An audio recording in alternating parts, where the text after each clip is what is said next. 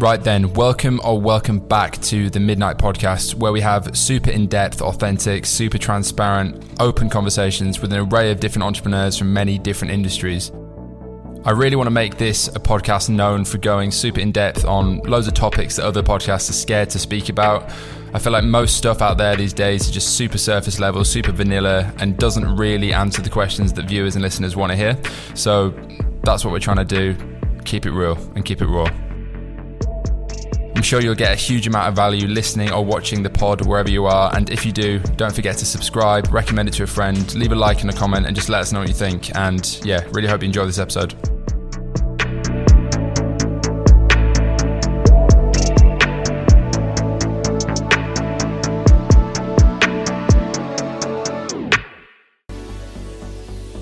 Quick one, fellas. You probably heard a few months ago I dropped an ecom course, a very fucking guru of me, but it's not that. I promise you, zero to one, how to start a brand from scratch with no budget, some budget, a bit of budget. Take your idea from a bedroom to reality to potentially seven, eight figures in sales, like I've done a few times, based on my seven years of experience in the trenches and my current experience building my current brand, Space Goods. It's no bullshit, no frills. We've had like 75 people go through so far. Not a single person has asked for a refund. Plenty of people have actually built some seriously impressive shit. Covers every aspect of the business not just the front end stuff like most gurus on YouTube and Twitter are talking about, not just product, market, and all that shit, but the real shit, the logistics, the back end, the supply chain, the customer service, the finances as well. This covers the whole spectrum every part, 12 hours of video. If you're interested in scaling a brand, zero to one, actually turning your idea finally into a reality, then click the link below, go check out Learn Real Commerce course, and let me know what you think. I'll be glad to have you in there. Let's fucking go. Right, we're back with the Midnight Pod, and the second, I was going to say the first ever YouTube we've had, but we've actually had a guy called Jordan Welch, who is pretty big in America. Um, just pull that mic in a bit closer. Sorry. We've got Spencer Elmer, also known as Elmo Films, and we've just spent like the past 15 minutes probably going too deep on a bunch of shit that we normally get into about an hour into the pod. But yeah, I think it's been an interesting episode. We've met like once, maybe like six, seven months ago, when you were saying I was like a different person, and for many ways and many reasons, I probably was, physically and mentally. Um, and then we have like mutual friends in Adam, etc., etc. And I feel like everyone knows everyone in London that does remotely similar sort of creative online shit. Yeah, it's, So- so, it's a circle thing.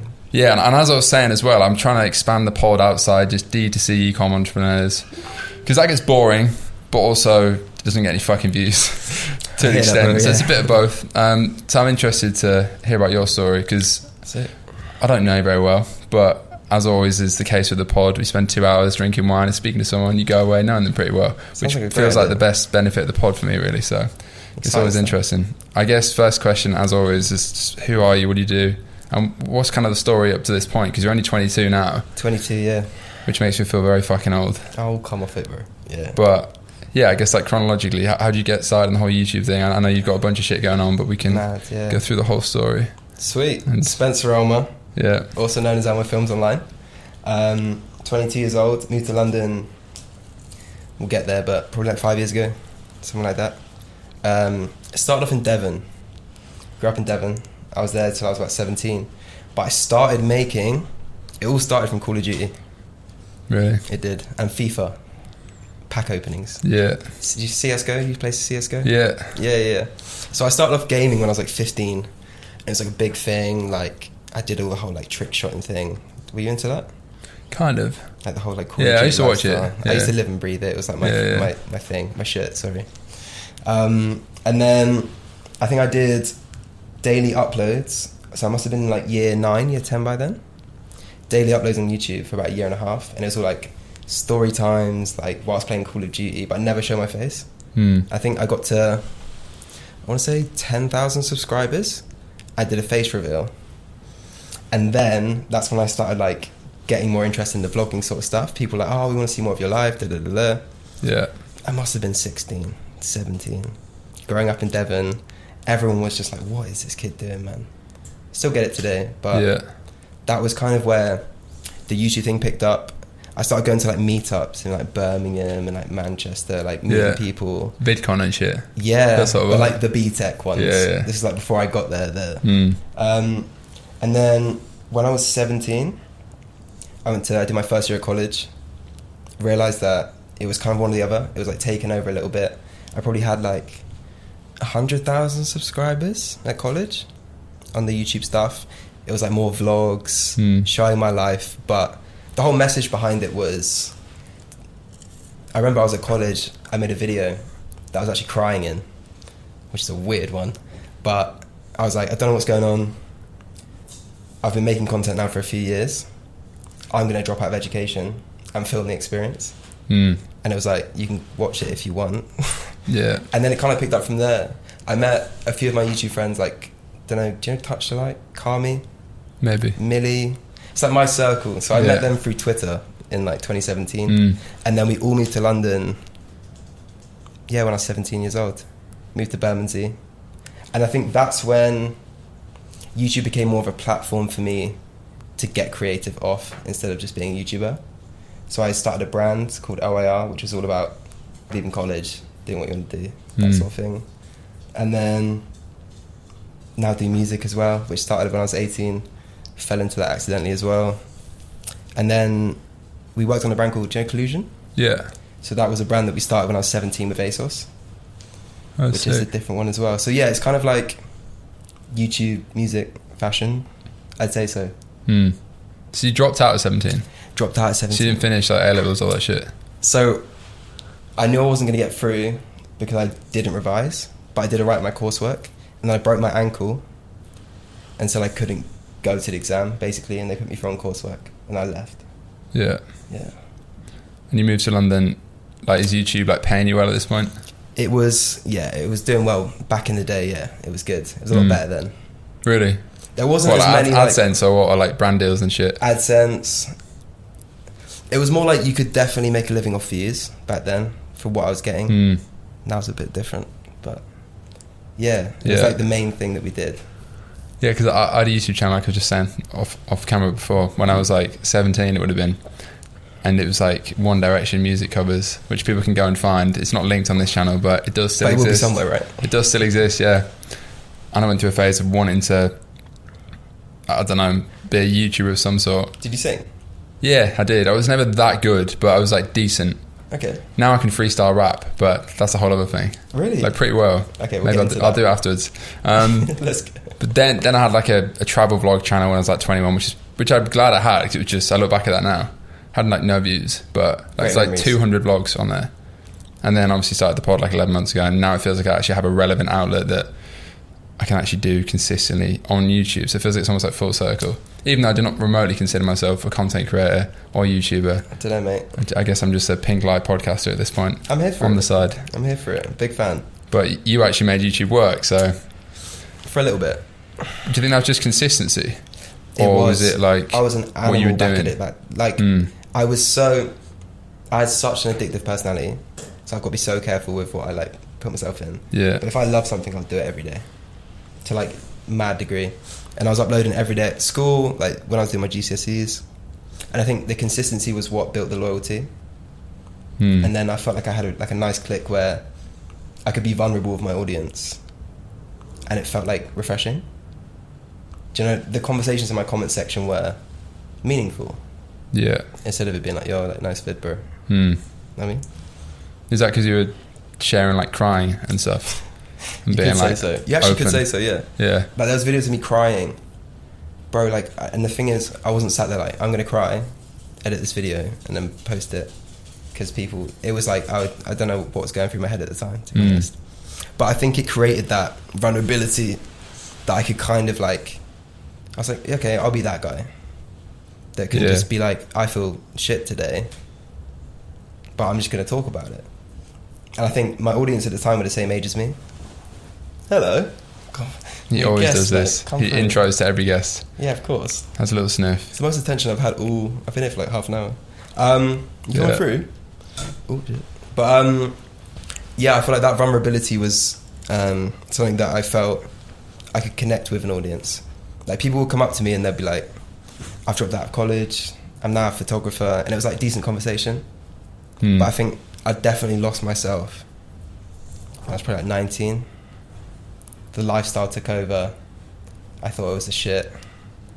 Big ego. Lost a lot of friends. And I look back now, that was an important stage in my life. Hmm. Because I've gone from Devon, this like seaside town, it's probably like ten thousand people in my town, to living in London, soaked up by the Mayfair club scene. Yeah, like eighteen years hell. old. There. Mate, it was bad. It was bad, but at the same time, such a valuable lesson. Like, Is that because you started getting money and had followers, and then It when you're that. young and that happens? I never had attention in my life, bro. Like I go to school, like there wasn't many people like that would be like, whoa, at anything.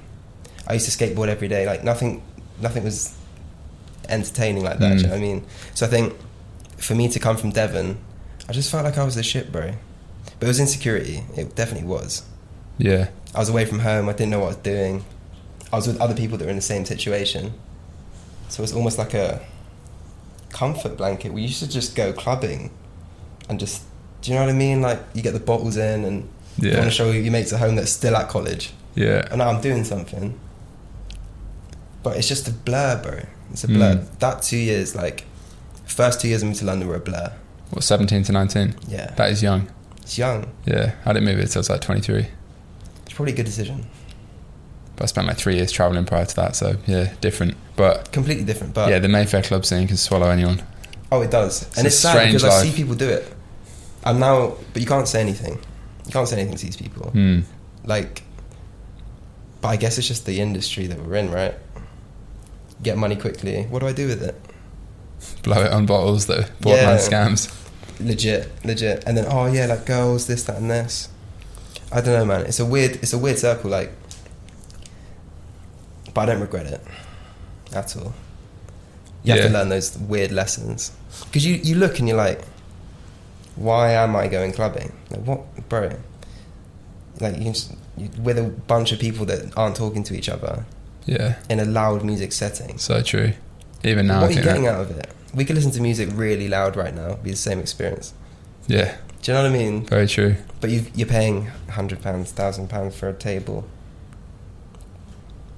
Yeah, it's crazy. It's weird. It's a legal scam, in my opinion, in many ways. A legal scam. Yeah, Yeah, like clubbing. Like it's like people get paralytic, then have to put their card on a machine at the end of the night, and you don't And really know what you're paying for. Yeah. It's crazy, but it makes a lot of money.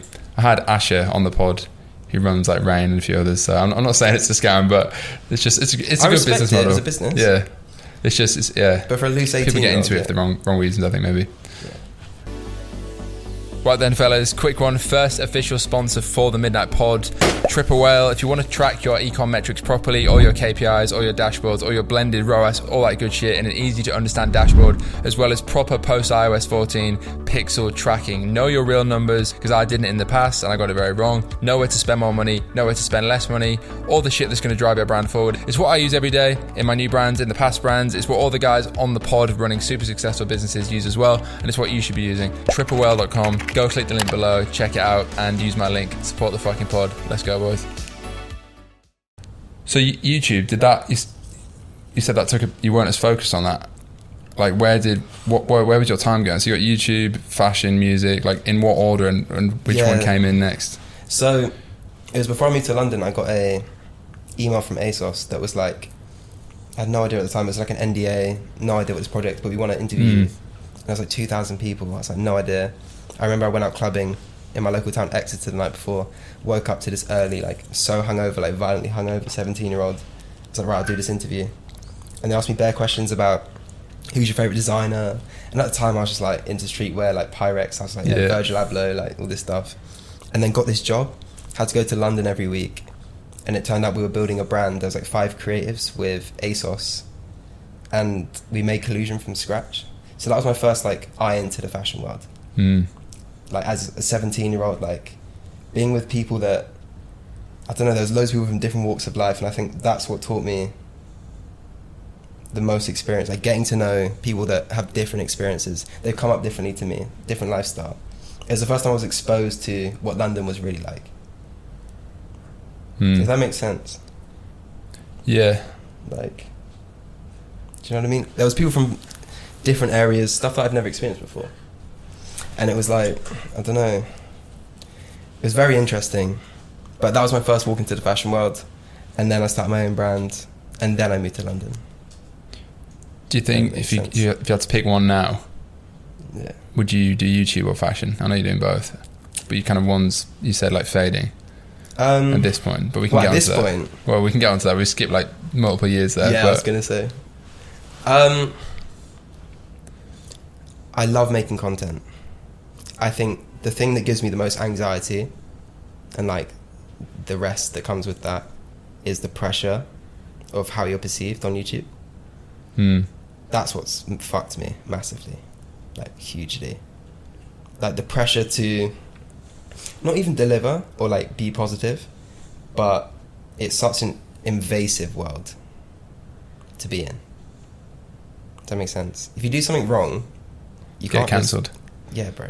But you can't. It's like work. You go nine to five, you shut the door, then you can be yourself. Yeah. Whatever. You go out in public in the club, and then you still be reminded of that situation because some girls just had to go at you for something you've done online. Hmm. I think that's when my mind started being like, "What am I doing?" Like, it's a weird cycle. So, I'd love the fashion stuff because something I'm passionate about, and I don't feel like I'm sacrificing my mental too much by doing it. Yeah. When did YouTube peak? Do you think? For me, Yeah, it's COVID 2020. before I got cancelled. Yeah, You got cancelled. I did. Yeah. Do you want to speak about that? I didn't know that. I mean, we'll, we'll brush over it. Yeah, of course. Of I mean, course. w- w- yeah, I'm I trying to keep it very- chronological, but you just We'll yeah. go, yeah, we'll get onto it. But it was a very pinnacle part of my life. Yeah, Hmm.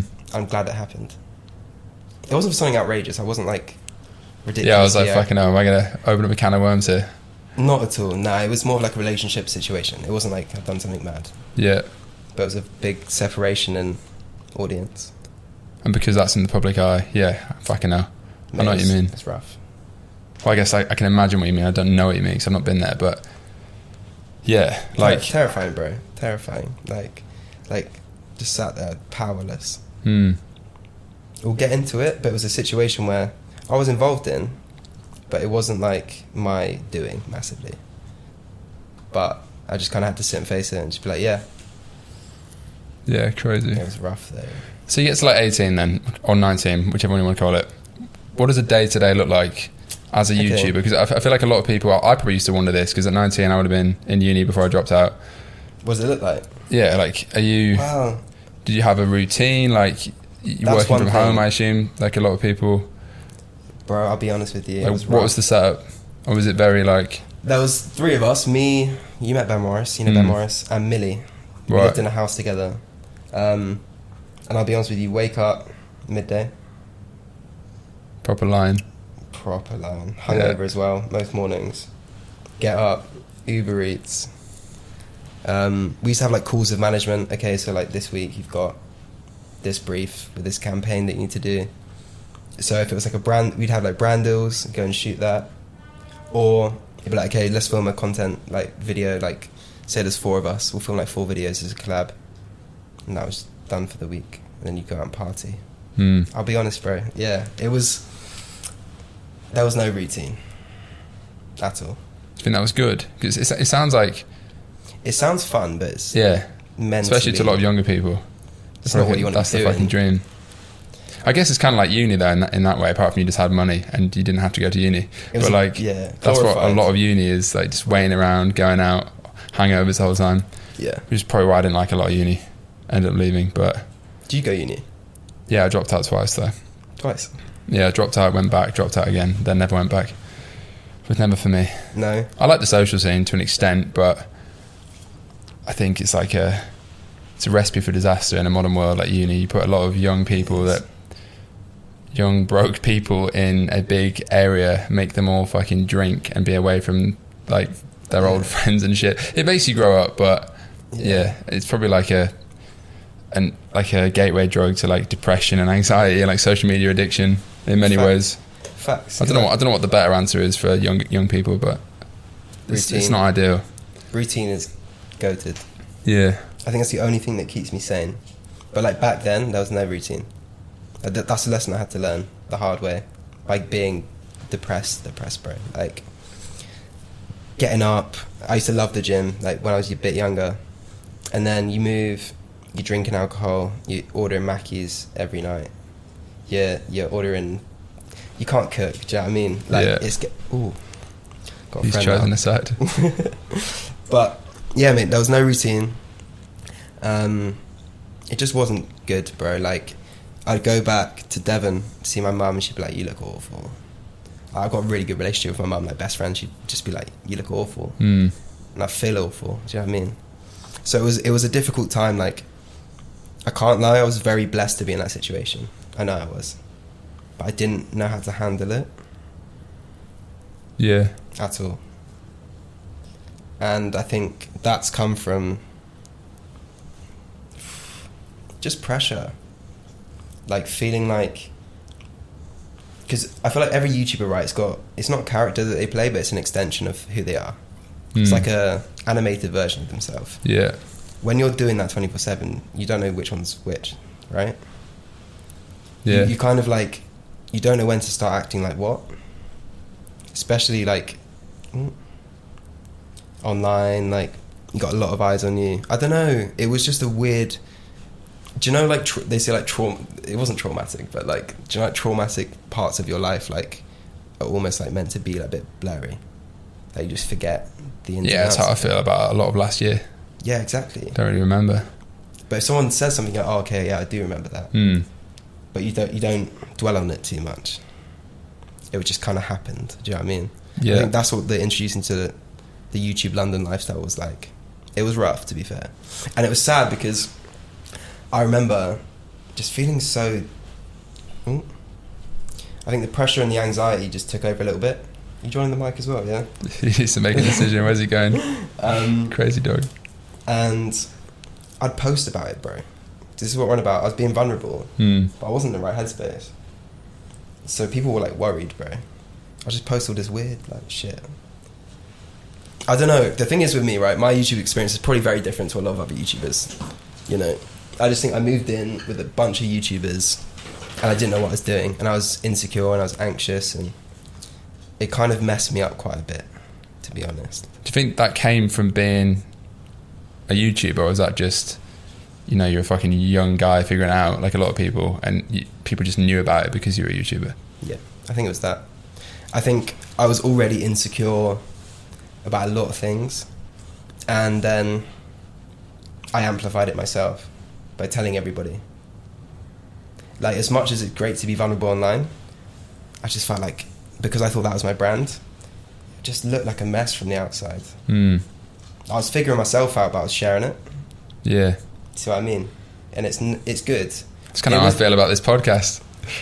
But yeah, Way too honest about everything. You're more calculated than I was, bro. Maybe, like, yeah. Like very, like, yeah. I don't know, man. It was it was a scary headspace, but at the same time, as we were talking about earlier, the lessons that I learned, 18 to 19, will be like the primary ones that I carry with me for a very long time. What do you think the main ones are? Um, it's more things about myself, to be honest. Mm. Like how I view myself, how I value my. I didn't value myself at all then. I was living life to entertain other people every day, every week. Because you think I was doing weekly vlogs most of the time. Yeah. So it was like, okay, this week, how can I make this my life entertaining for other people? I'm talk- by the way, I'm talking about this as if it's like the worst thing in the world. It was great, man, but at the same time, the reality of it was I was living to impress and entertain y- people that were younger than me. And I think that's where mentally I kind of went a bit loopy Mm. because I was living for other people. So once you do that for five, six years in a row, four years, you forget to start living for yourself. What do I like to do? I don't know. yeah. Because I'm so caught up on what other people want to see me do. Do you know what I mean? Did your like were all your mates YouTubers at this point, Yeah. and were they all going through the same thing? Behind behind the scenes they were, but I think their contact, they're like, where's this dog going, man? This dog's about to ruin this podcast. No, he's here. They did more and they did more like comedy content. Hmm. So they couldn't just sit down and be like, "Yo, I feel like da da da da." da." So they could hide it a lot more, I think. Yeah. But I was I was known as that like sad boy, But I mean, do you think they were feeling the same things? Like, definitely. oh fuck, I've got to put an act on. Oh, my entire life is trying to please other people because I've got an audience. hmm Yeah, Because I, I, I used to follow Joe Weller a lot, for example, and I know he he publicly. I remember watching a video, and this is probably ages ago, but Mm. him like crying about the fact that he wasn't happy making the content that his audience liked and shit. Mm. Was, was there that sort of vibe for you? completely. The thing is with Joe, like I've always respected and rated him because I felt like I could relate to like his mindset with it. Because you Mm. watch that video, right? Nothing against the guy, but you watch that video and you, do go a bit, "Fuck, like, is he okay? Mm. Is he okay? It doesn't make sense. But watching that video for me, I was like, mate, like, it makes complete sense Mm. because maybe just I, I don't know. You feel like you have to to get over an emotion that you're feeling. You feel like you have to express it to an audience first to then get over it yourself. Like I'd cry in a video, put it out, and be like, "Cool, I'm over it." It's Yeah. a weird mindset to be in, like completely. But I think Joe's a great example of someone that's been through that mental health journey, and he's done it in a great way. I just feel like I didn't handle it personally the best way. Yeah. Do you think when you were like living in London, living that like Mayfair life, etc., Yeah. were you?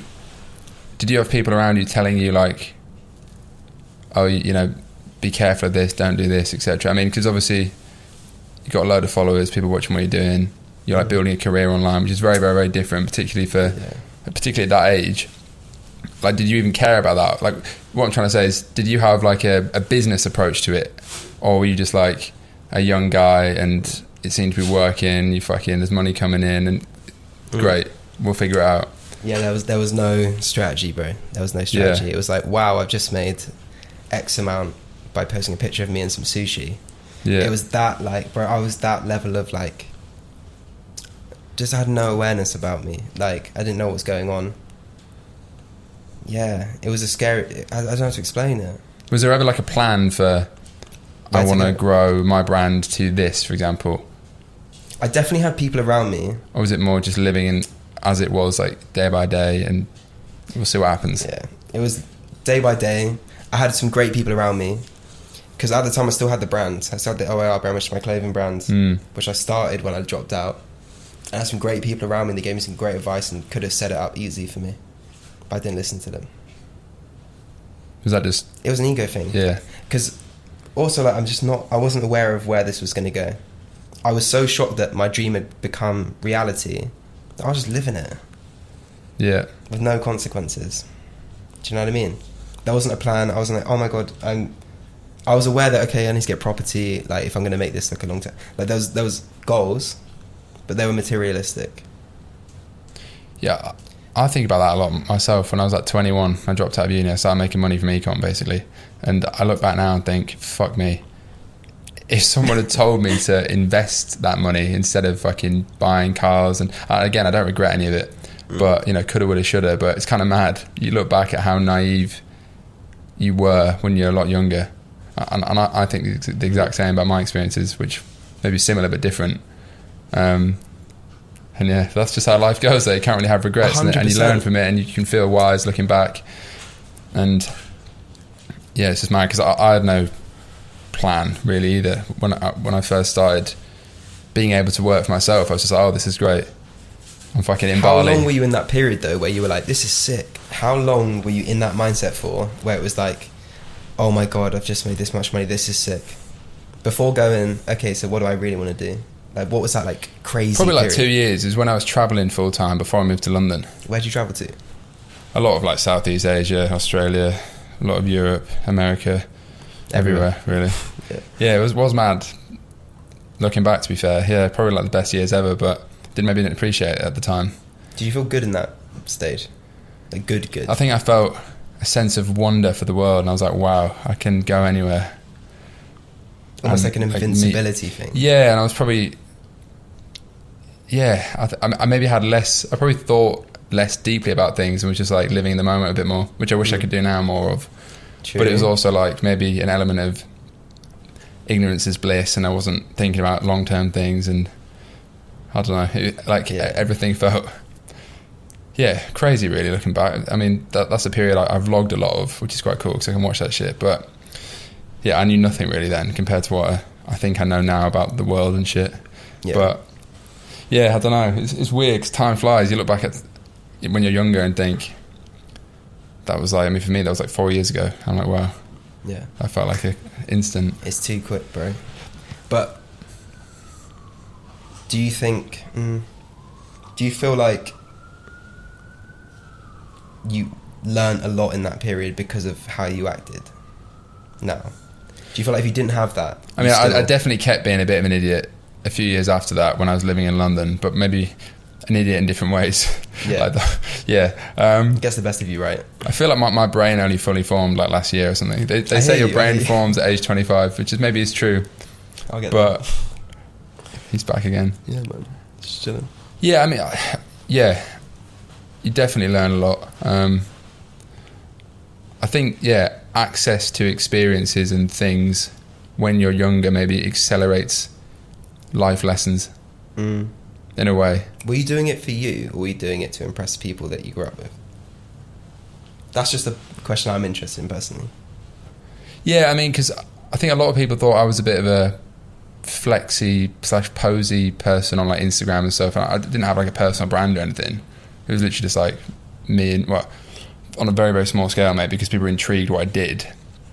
But I wasn't putting like authentic content out. For mm. example, like the podcast, so people could, people could jump to conclusions. For example, oh, this guy's only posting this because I don't know he wants to look a certain way. Whereas actually, Yeah. for me, like I was like buying those cars and shit. So when I was ten years old, I was passionate about cars, Yeah. and maybe and obviously there's an element of I wanted maybe at the time I wanted girls to see it, which doesn't even help, by the way. You know that's doesn't myth. change though, does it? But yeah, I think because I wasn't putting out any content like you know like like the podcast, people had people can make their own assumptions, and maybe people from school or whatever had neg- negative negative assumptions about me and shit. And yeah. it's only in the past year when I started putting out more, I guess, articulate content around what I actually do and what I think, and speaking to other people about it. That I don't think you can really look at me that way. And I also don't really Mm. post the same sort of shit I used to because I'm a bit more conscious of trying not trying to look like a, a dickhead in many ways. Yeah, I think you do it well. Like, thank you. Um, do you feel like you had something to prove in that like era? Yeah, yeah, definitely. Come on, you got this. There you go. Fucking hell, this dog's going crazy today. Apologies to anyone listening or watching. Um,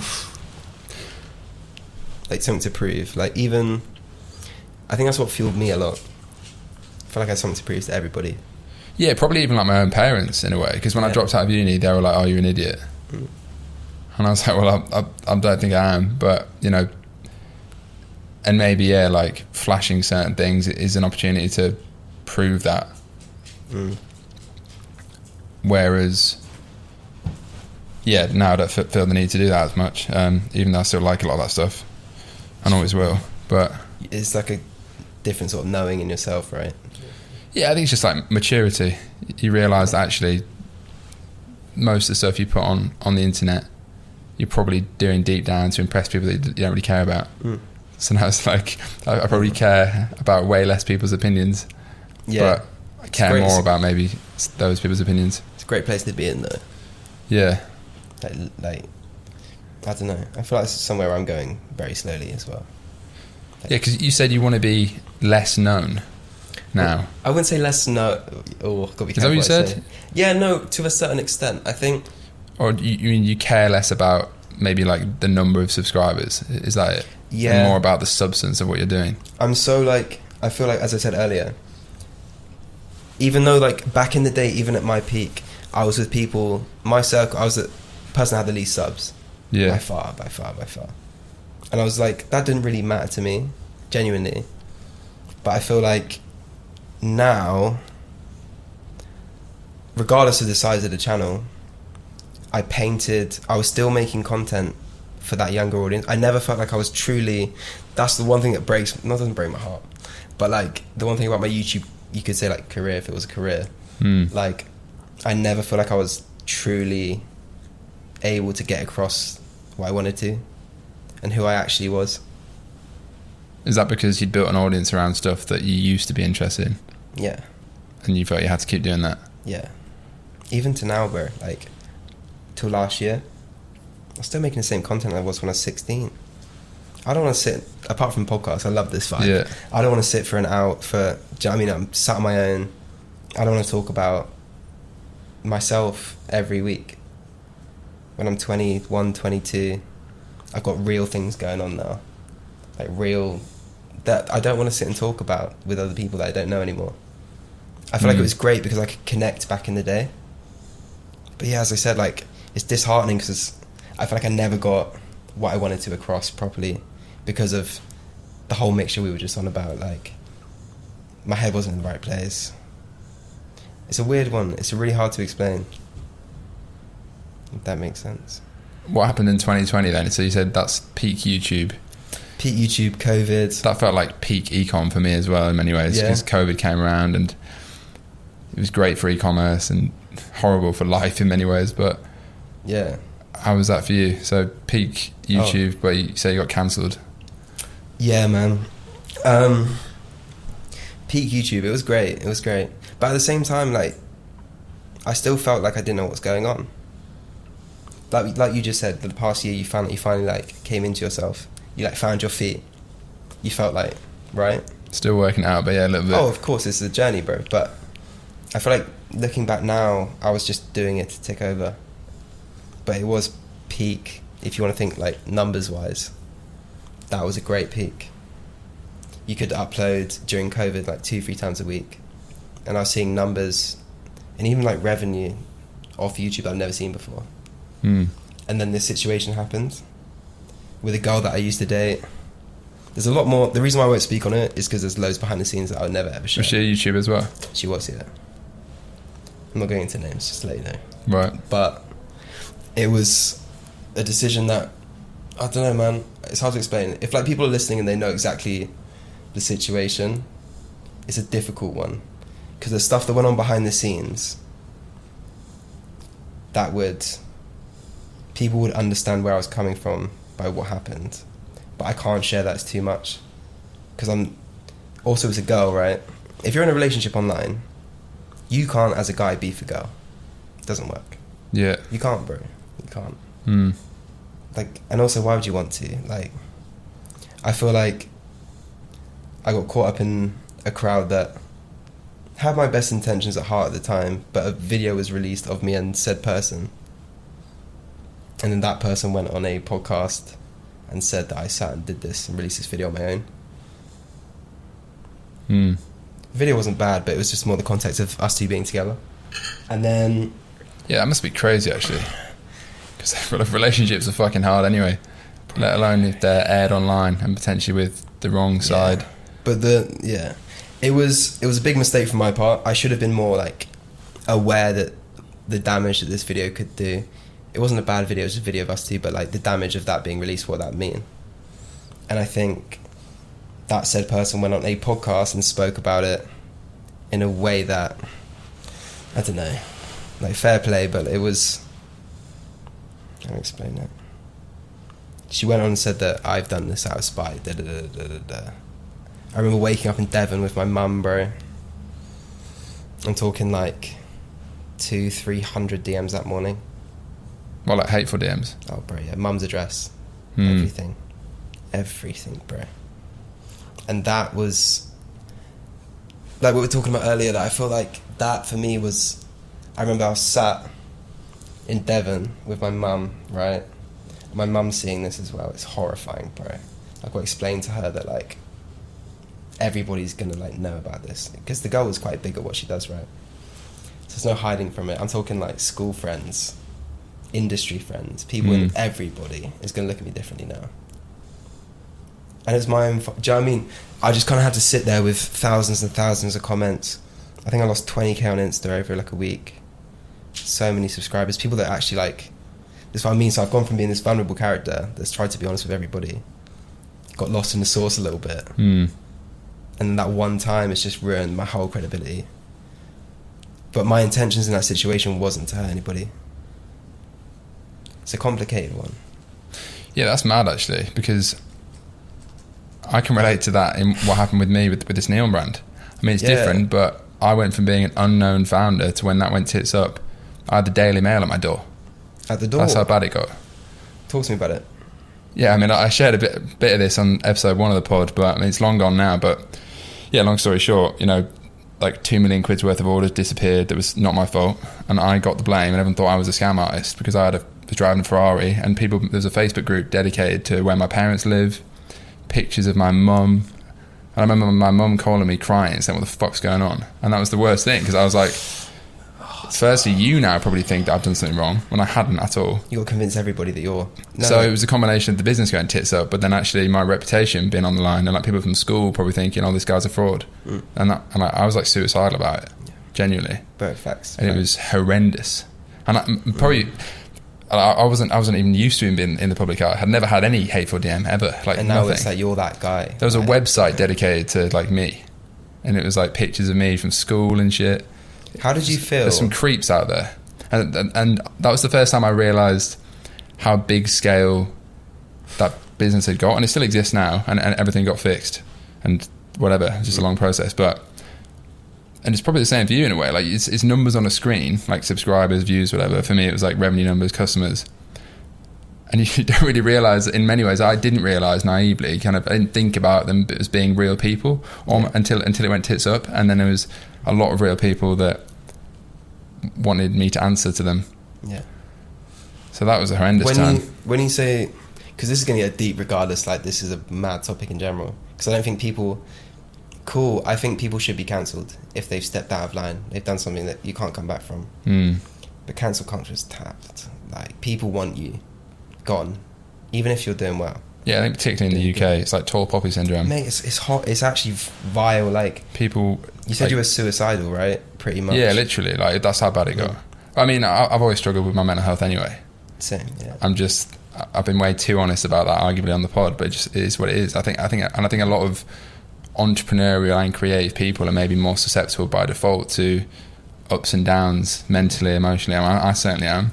I, I always flippantly say that my mind is my greatest gift but biggest curse because it allows me to think a lot and be creative and come up with, you know, build businesses, whatever.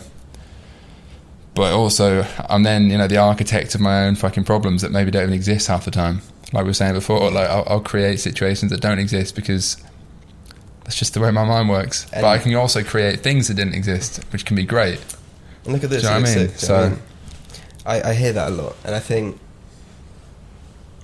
it's a like you said, it's a blessing and a curse. Like as much as that situation that you spoke about, the situation I spoke about, without that, we wouldn't have the product and the lifestyle and the amazing things we've like been able to experience. Yeah. But when that moment comes, Mm. bro, it's rock bottom, like actual rock bottom. Do yeah, you know what I mean? that's absolutely how I felt. Yeah. like mentally you're sat there and you're like especially in, in this situation i just explained like i know i was guilty but i wasn't as guilty as made out to be i think Mm. that's the best way to explain it so i'm sat there bro like crying my fucking eyes out to be honest just sat at the beach with my mum mate like embarrassing moment Mm. because you feel mortified. You feel like you've got to explain yourself to everybody, right? It's what you're on about just then. You feel Yeah. like you've got to explain. I made videos, bro, of me sat there like trying to like fight it. Never Mm. uploaded it. Can't fight it, bro. That's why I did the first podcast. Really? Like, ultimately, it was when the dust had settled. I just wanted to speak about what happened. Do you feel like it was a great outlet for you mentally? and I was really scared to put that up because I'd never really put content up, particularly that sort of type. But then actually, the, I had like a thousand messages saying, "Wow, that was like the most powerful thing I've ever listened to," Mm. because I've gone through something on you know, loads of people go through shit on smaller scale, different scale, whatever. But most people don't share it, and I think that's Yeah. the biggest problem with social media. And it's maybe starting to change because people are seeing through the bullshit. But I like to think life so. isn't all rainbows. Mate, it's not. But the problem not- with like marketing and you know building a personal brand or brand in general is like by default, you know, you, you want to share your best side. Of course you do. Like Mm. I don't post pictures of me fucking feeling shit on Instagram. Maybe I should, but you know, we all post our best version, our highlight. Yeah. But it's pretty damaging if people don't, if people never share the other side. Mm. But you can get caught up in that too.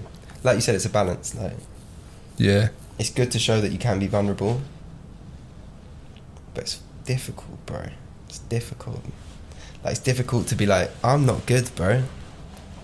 Especially online, like because obviously we both have different circles, but our network is on net worth, right? yeah, So like, you know that when you're sharing it, these important people or this people is going to see it, and it's gonna. It's it's a hard battle, but I feel like what I've learned from this situation, being vulnerable, like you said, that first podcast, people will respect that the honest version of yourself ten times more than this animated character that Yeah. you're meant to be seen as. You know what I mean? And I think that's the most important thing. Like, yeah, you go on social media for ages. Like, the topic's huge when it comes to mental health and like comparisons and like all these different things. But yeah, man, it's heavy. It's heavy. Where do you feel like for you? Like we were talking about. okay, so last year you feel like. Obviously, do you want me to- uh, can we talk about the, Yeah. the situation we were on about? Yeah. I'm going to get cancelled by my own viewers for speaking about this again, but go on. okay, we'll, we'll brush past it. But do you feel like. Did you share much of that online, firstly? I have on the pod, yeah. Really? Not on like Instagram or anything. Oh, okay. Do you feel like that was really, um, like. When did you realize you were, like, coming into yourself? Because it's still a journey, like we said, but, like, when did you go, okay, like. Now I've been through this, this, and this, and this. This has, like, shaped me to, like. Well, yeah, in like in a nutshell, I feel like I from like the age of like 20 to 20 to like 24 things felt like they almost went perfectly for me in every single way. Okay. Like I felt like I had everything. Like I was making loads of money, I had access to go where I wanted, you know, living in my dream place at the time. Had really good friends, all this sort of shit. And I probably need and I was probably a bit of a, an arrogant cunt. I think like peak 2020 Was that your, like. I had more money coming in than ever. Like, yeah, just yeah. I mean, maybe just like still working really hard, and it was you know I built it myself, but yeah, looking back now, I was probably a bit naive on certain things, and then yeah, went through like my first big L, I guess, at scale. Mm. Um, it felt like an L at the time. yeah, now in many ways, I feel like it's kind of like a blessing in disguise. Mm. which took a long time to view it that way. But yeah, and then like a few things changed in my personal life and all that sort of shit, and, I, and then I think that was like the perfect time to get onto get into a better place again, which I definitely have over like the last nine months, like massively. Like, p- I mean, you said it, and That's we, what I we'd said, only yeah. met once, but like a lot of other people, my own mates have said, "Fucking hell!" Like I, I didn't recognize you from a year ago. Yeah, I met you nine months ago. We met at a roast. Yeah, and I think you showed me. I was like, "Oh, what'd you do?" We were just chatting, having roast dinner.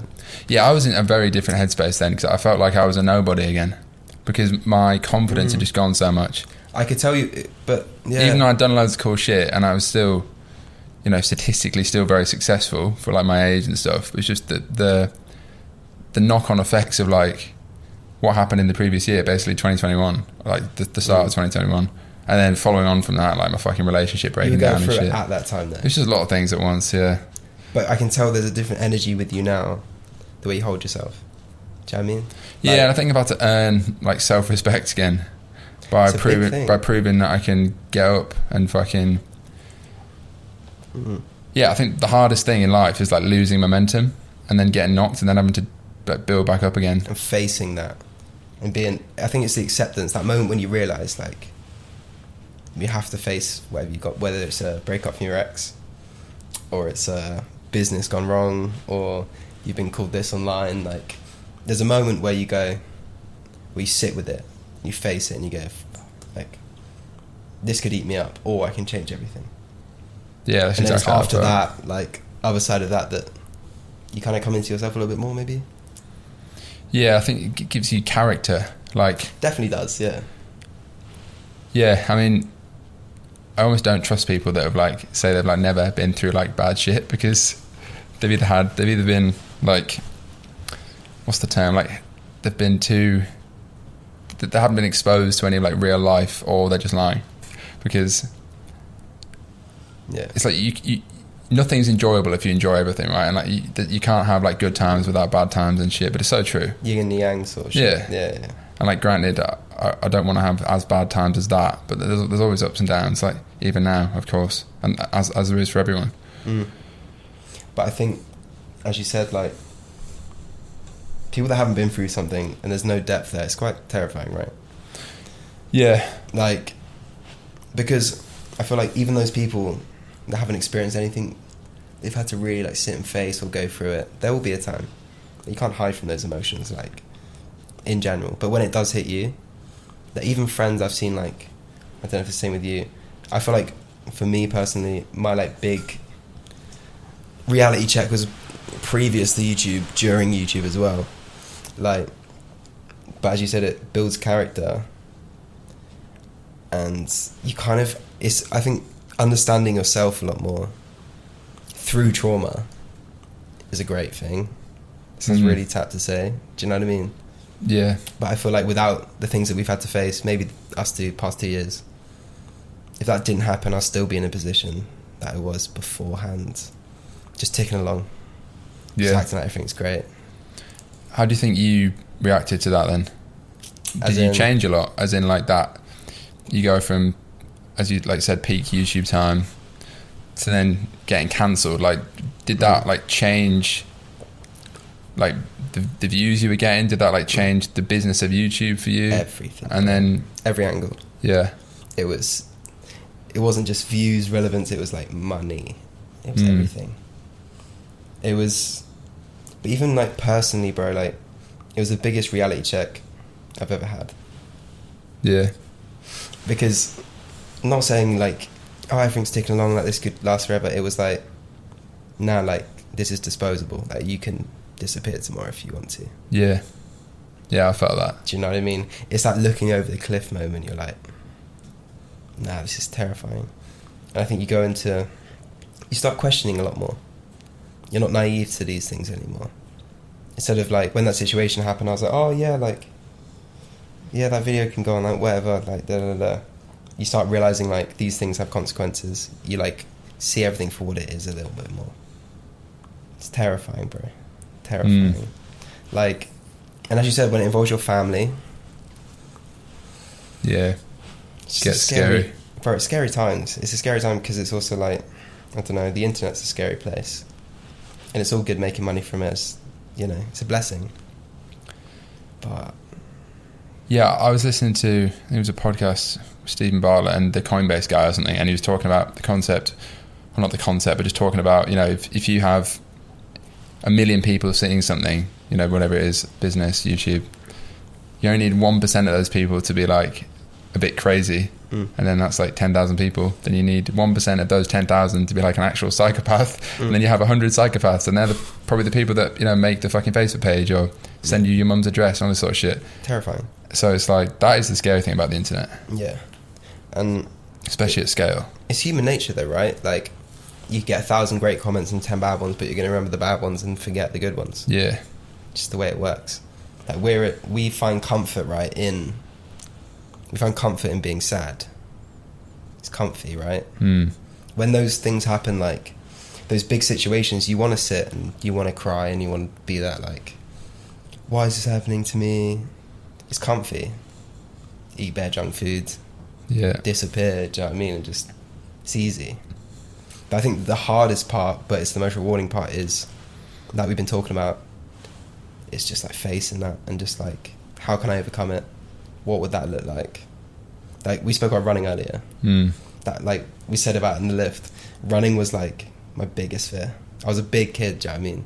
So like the fact of even seeing myself run was like a weird fact. yeah, And I think even like same thing, like other side of fear, such a beautiful thing, like rewarding as well. And I think getting past that like first bit, same with the cancel stuff, you just gotta balls it, man. Come back from it, sort of thing. How did you pivot then after all that? Well, after the 2020 situation, Yeah, I mean, well, I guess not necessarily pivot, but like, what did you change to like get on with stuff? um, Because you mentioned YouTube became less or has become less of a priority. Was was it after that? it was after that, yeah. Mm. It wasn't a. It was just like a. I sat with it for a month. My management were amazing, bro. Like, facts. They were like, no, like, okay, what would do? My management would go to, to be completely honest. I'm still with them now. Big up Gemflow. Mm. Um, they were just like, right, okay, so what do you want to do? Like, what do you actually want to do? I was like, cool. I'm passionate about fashion, the music stuff, da da da da. They're like, right, okay, so we're going to position your content in this way. And it I, it kind of felt like I was maturing finally instead of like making content for 16 year olds when I'm 21 years old it felt like I could be myself and I could be like post what I wanted to but still connect with the same audience but without that bro I don't know what I could be doing to be honest Mm. yeah but I think since then the people that have kind of like stuck with it get it. And I'm thankful for that. But yeah that was the pivot for me. Like management a big help. But I think even personally meditation was a big thing facing these things like it's like a self like a proper journey. Like okay like as we spoke about earlier I spent my whole life doing this. Then I got cancelled I can step like step back now and be like okay but what do I want to do? How do I make myself feel better? Do you know what I mean? So I think since that moment the past two years have been what do I like doing? How do I feel good again? And like what do I actually want to be doing and share with the internet? And it's been like a 180 moment. Mm. what about yourself? After that situation that I saw you in at that roast dinner because you had the Space Good website. I remember that. Yeah, I started working on that. but like what was the moment where you're like you felt it the most and then you decided to make the change? Oh, probably like November 2021. okay. Because that was like yeah I, I actually filmed a video of myself just being like oh fuck this. Because i was living by myself. My ex-girlfriend had moved out which was my doing right decision but still rough. Mm. And I, and I wasn't actually working on anything for the first time in ages. I had like a blank slate. And, like i didn't have to work and i didn't have to like go and get a job or anything. It wasn't like that bad. But yeah i was like i don't have any goal right now, really. So I had to like figure out what the next thing was, and that's partly why I started the pod on the side. And then I started like building that sort of in public with the new brand, and and then I gradually got into running and shit. Because I was like half ass in the gym. Because I used to be really in great shape for like years. I used to do rowing for like nine years, and then I just lost all that partly because of my pre- previous relationship and just shit that was going on there. But yeah, just started getting momentum again, and I was like, all right, pod, new business, yeah. get in good shape. do you think fitness is a big thing that like helped? Especially Oh, yeah, we spoke about confidence. Yeah, yeah. Because yeah, it's like meditation for me, and I don't know why I I like slacked on it a lot in previous years through COVID. Because looking back, I was like a bit chubby. I was never like fat, but looking back now, I was like fucking hell, I look a lot better now. mm. And then yeah, I just got addicted to it. Like running was the the new thing. Cause I, I never used to be into that. I was like, oh, I'm not a runner. it's I'm a not a terrifying runner. thought bro isn't it It used to just hurt my legs, hurt my knees. huh It used to just really hurt, and then. yeah I was like, oh, this is like meditation because I tried meditating before and trying to be more mindful and shit. But then, and I've always liked like heavy exercise and like really pushing myself. Mm. And then I started to just look a lot better and feel a lot better. And yeah, I think it's just discipline. it's a big It's like with anything; it gives you a like a tangible goal that you can see like quick results in. Particularly running, I think, rather than just going to the gym and lifting weights. Yeah. And you don't need you don't have to spend money on it. You don't have to. Do you know what I mean? Anyone can do it. and go, exactly. yeah. Exactly. So there's no, there's no excuse, and you can do it anywhere. So now Yeah. I'm a bit of a running addict. Um, I don't know how long this will last after I've done this marathon, but sick by the way congrats that's it yeah. So I started to just I was just, anything I do, I was like, fuck it, I'm going to try and be really good at it. So but it's applying that same mindset that you've learned from the business stuff to Yeah. fitness I guess yeah, exactly. constantly pushing that like like you said there's no excuse do it like send it but i think it's that after period like when you've when you've completed that task that six months ago like 5k run for me bro was a myth Do you know Yeah. everyone's doing that in covid Yeah. i was too scared to even go bro just leave the house to do a 5k because i knew mentally i was like you can't do that i never tried it Yeah. but now like last week i'll still run 5k but we'll do it like four or five times a week Yeah. and it's like I'll look back and be like, mate, a year ago that was the most terrifying thought in my head. But it's I didn't find it difficult the first time I did it.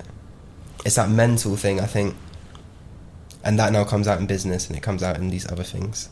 I think it's the primary like lesson that I have to practice every day that makes everything easier for me. Mm. Do you know what I mean? Like that self reflection thing, and like you said about the way you look at yourself, like running. If you feel like, I don't know, you're starting to look better or whatever, however you want to label it, that confidence, it's like It's the best feeling, bro. Yeah, so especially when you earn it. Because you have Because to. the earn thing it. about being in shape is you can't buy it. can't buy it. You just have to grind and, and Yeah. be, be consistent. And then I I read David Goggins' book, Can't Hurt Me. It's probably the best book I've ever read. I need to read that. I love him though. I like it. Just like it was so powerful. I'm not much of a reader. I'm, I really wish I was more, Mm. but just something about it just resonated with me. I was like, wow. He's a savage. bro. Yeah, like just the fact is because I'm definitely like driven more by like negative emotions, like almost like fuck you, like I'll do it sort of thing. I love that. I love I've that. always been driven in from that sort of. Pl- I don't know where it comes from. Maybe that's really bad, but Goggins is a lot like that. So I see, I see a lot of my mindset in that. But that's amazing because it's like you know that anything you face now, you can change that around. Do you know what I mean, you can use that. Oh, I feel shit. This has happened. Da, da, da. You can use that emotion to improve yourself and feel better. Mm. And that's a technique that I wish I could have learned during this first period of like going through all the bullshit and like having to. I didn't know that that could be a thing. Like, if that makes sense. Yeah, definitely. What the fuck is this? Space Goods, spacegoods.com, Rainbow Dust version 1, my newest entrepreneurial ecom brand venture. I spent six months in the trenches building this shit from scratch. We launched six weeks ago.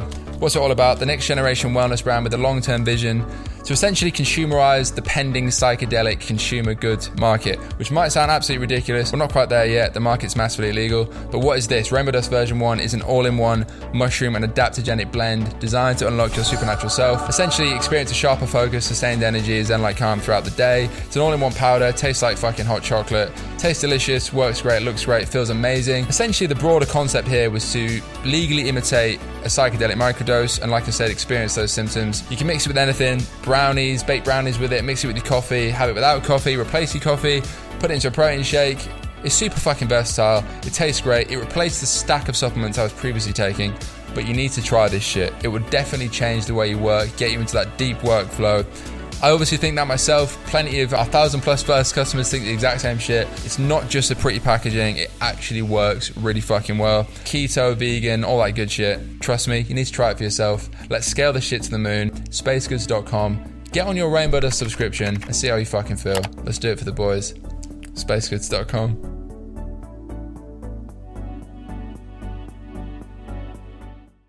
Right, I want to bring, bring it back to you um, because I feel like I'm fucking butting in way too much and trying to be philosophical. I'm enjoying it though, but yeah. How does the day to day of a YouTuber slash musician slash fashion entrepreneur look like now then? Very different. Very different. Um, so yeah, like the music thing in itself. Which one to start with that? Actually, day to day, right? So at the moment, I got a model agency in London that it's just like a side job thing. So Mhm. doing a bit of modelling here and there. Still working on the fashion brand. So there's those two are big things at the moment. They bring me the most happiness, I'd say. Writing music, it's a great outlet. And then there's the fashion thing. But at the, at the moment, it's like wake up, run. That's Yeah. like my mindset the past month. It's like train, first thing. I feel like everything else after that feels a lot easier. If you have that like difficult 30 minutes in the morning. Mm. Um, and it's split between going to the studio. Um, maybe I've got a shoot or a test shoot. Um, it's a juggling act at the moment. Making sure I'm still uploading. I haven't done great over the past two weeks. Um, but keeping the YouTube ticking. Like I'm just being more honest again. Like we're speaking about. I've got a video going out next week that talks about basically what we've been talking about. Just like I'm going back to just making content I want to do less stress, film what my life actually looks like now. Yeah. So, yeah, split between those three. So you'll be in Birmingham, which is like where the main studio is, where we record our music, and then there's the fashion stuff, which is more like meetings, and we have an office in London. I go and visit, and then apart from that, it's like TikTok. So like making TikTok videos and just like that's a whole other world. That's, Yeah. I don't know if you're too like on that on that. I really should be. I, d- I deleted, deleted TikTok off my phone. I mean, I, I'm trying to do it for the brand now. Obviously, you're Yeah. doing some stuff with, with Finn and the other guys f- for Space Goods recently. Love that. So we'll see how that comes out because I'm starting to feel like I'm too old to like natively understand TikTok's the first platform I felt that way. Like Instagram was always my go-to with like previous businesses and stuff, and it still is in terms of like Instagram ads and all that. But Mm. TikTok's the new kid on town on the block. It is, and it's And ruined it's like- everything else. Yeah, Mm. it's crazy. But yeah, so it's just split between those, bro. Um, meditate every day. I say every day, every other day. It's a great balancer. I really, I, I've tried starting that many times. I try and do it in the sauna. I go to the sauna like every day. It's good in the sauna, but I, bro, before you go to bed, ten minute meditation, ten minute guided meditation. You put your earphones in, you just lay there. You don't have to do anything. You just listen. Mm. and I think it makes everything feel smoother. You're not that voice in your head isn't so loud throughout the day. So I think Mm. that's really important. I like to say I do it every day, but there is days that I don't, and you feel it. But yeah, it's kind of like I'm trying to do that self progress thing. Invest time in myself now. Do you know what I mean? Mm. like I said I want to pick your brains on the ecom world because I feel like I have this so- I've been on socials now for probably like seven years I understand like the whole like algorithm side to that Yeah. but because I don't want to be so like active like personally with it I want to try and learn how to use the algorithm to do product stuff instead of myself Mm. so yeah just like So build brands off the back of your personal brand rather than focus on yourself. yeah Yeah, I think that's what a lot of influencers, YouTubers I, I see kind of pivoting, which is obviously where businesses like Genflow have come in Mm. to help creators build businesses. and they're great at Yeah. to be fair, which is good. Um, but yeah, I think as we were just speaking about, like, what do I want to do? Like, what makes me feel good? I'm still working it out. Still a long way to go. But I'm I still working it out. It's a beautiful thing, like getting one step closer every single day, and just feeling like, okay, so like, I really enjoyed this today. This made me feel great. I think gratitude's a big thing as well. Like, try and practice every day, because without it, it's I don't know, scary. But I think that's that's like I've just like word vomited. That's what my week looks like. Yeah. Apart from seeing friends, um, and I'm quite lucky. Like my friends, probably like yours, like your ecom friends. Yeah, we They're like your only mates that get it. Mm. You got mates from home that you can go back, but the conversation's different, and that's valuable as well Yeah. because you need people around you that you're just gonna laugh with. Yeah, very true. But yeah, like hanging out with people that get the struggle of running a business and this isn't da da da da. Do you know what I mean? The constant e-com anxiety of things going up and down, up and down. It's an anxiety thing. Yeah. But yeah, I think it's just like I'm currently in that like progressive period for myself at the moment. Do you know where you want to be in like five years?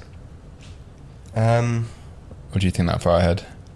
I'd, I'd like to try to property is something that it, it was always like oh you need to get property you need to do this da da da da YouTube's not gonna last forever I'm like, oh god okay I don't know if it's like a as valuable thing now but it's definitely something I want to get into Mm. I feel like a lot of my friends are now getting onto that property thing and got my first property the other day which was cool Yeah, I saw that. Nice Yeah. one. So it's like okay, so I'm just trying to lay some foundations down to like make the next five years smoother.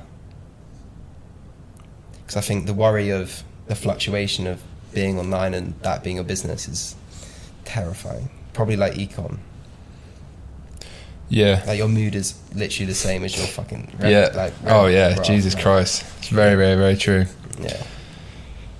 Yeah. That's Yeah. the that's the ride you sign up for, I guess, when you're an entrepreneur, whether that's you know creating content, creating brands, whatever it is, or both. Mm.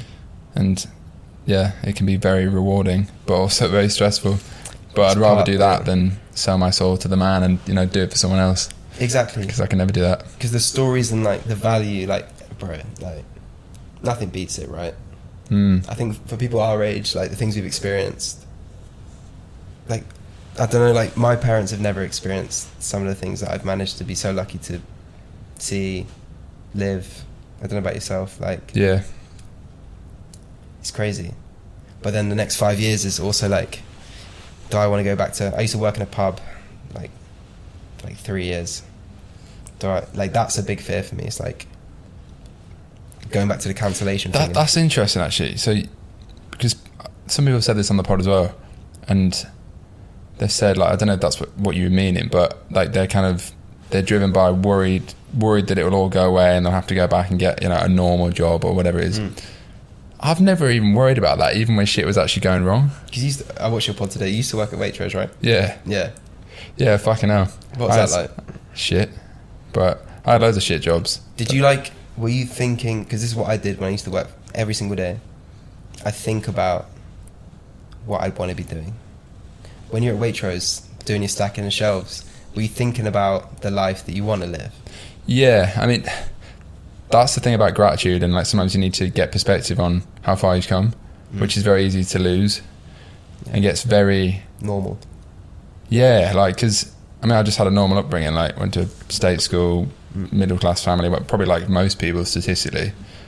Um, yeah, the last job I ever had was when I was in uni working in a burger bar, and I used to run Facebook ads on my break with my fifty pound savings, and then the the rest is history. But yeah, That's it. That's you don't, I guess you don't realise how far you've come until you look back and it's obviously cliche and whatever, but it's quite powerful. Um, I think particularly when you're like self-made and shit and weren't born into whatever, which Mm. most people are. Um, as in most people are self-made generally. Um, But it's always it's always a complete cycle. I feel like the cycle. This is what we were speaking about before the cameras went on. The Ferrari story.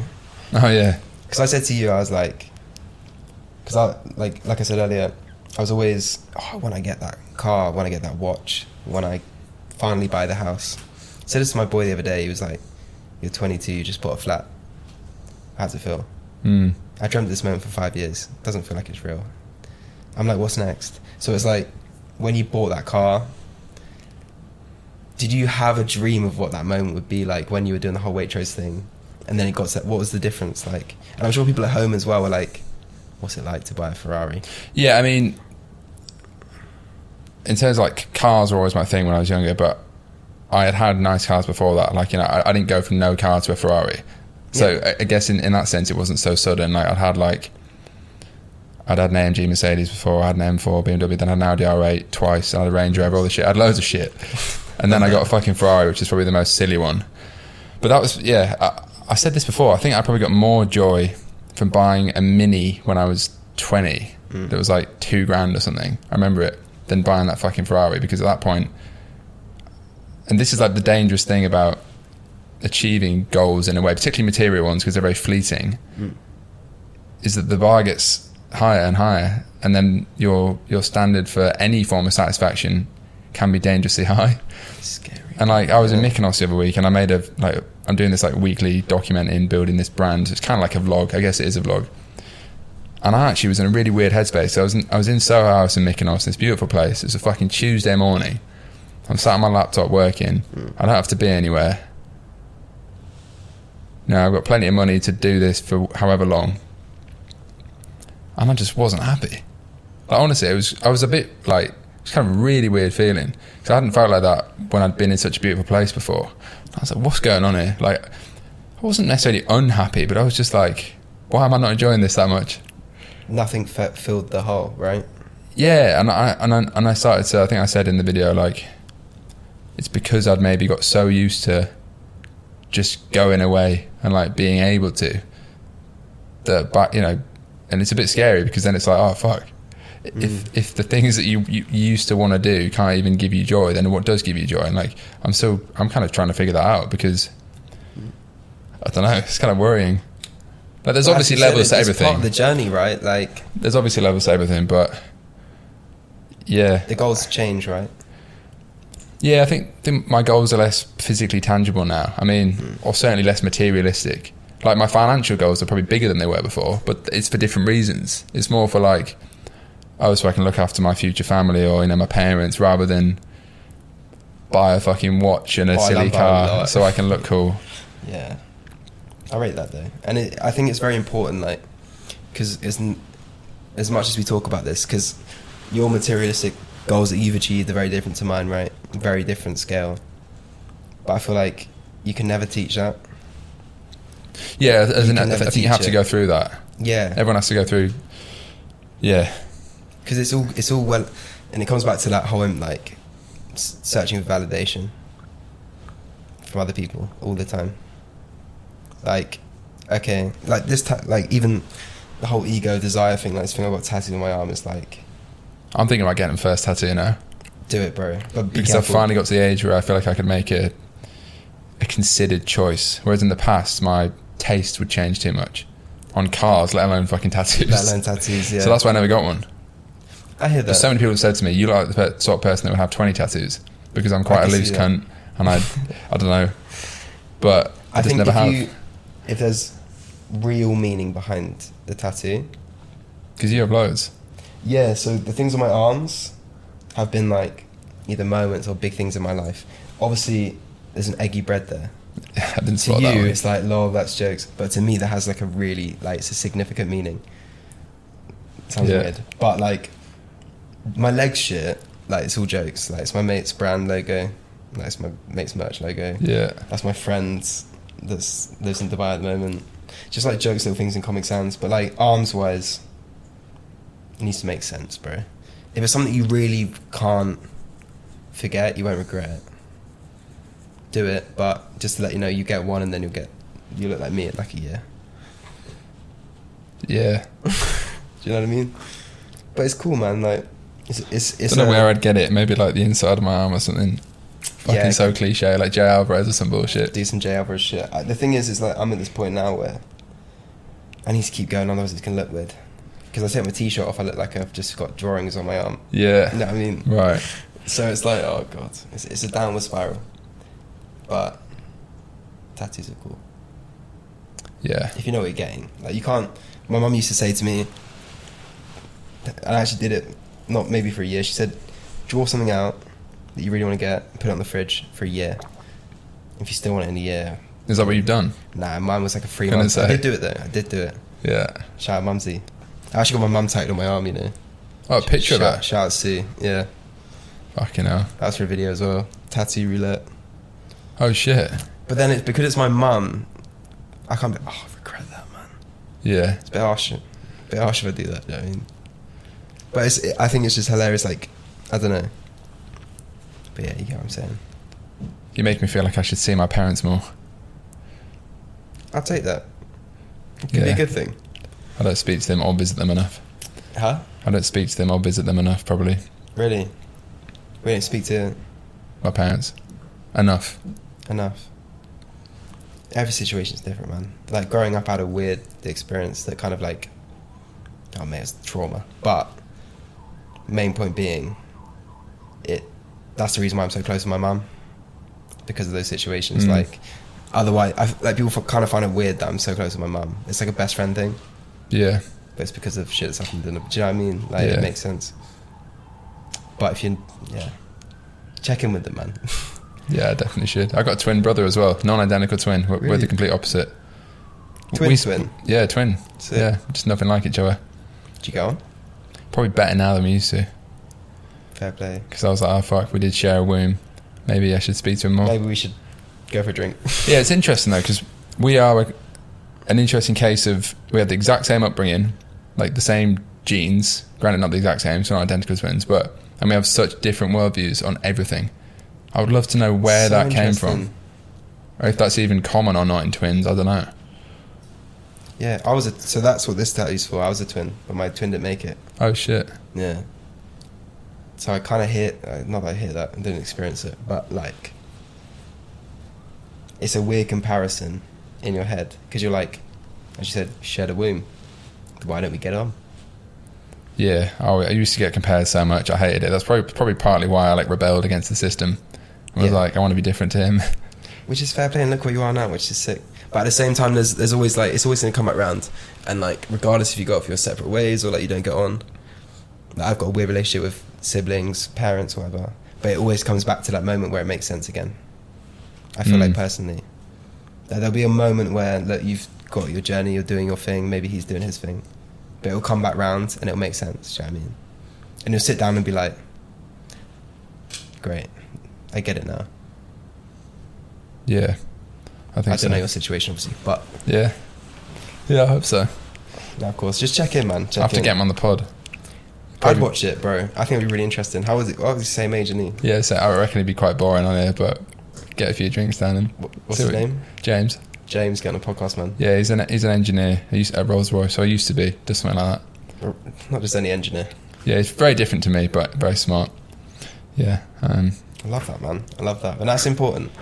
Just, yeah, checking in, and that's one thing as well. Like I know we're just jumping off topic to topic at this point, it's good. but I think checking in is something I've been like trying to be like aware of a lot more.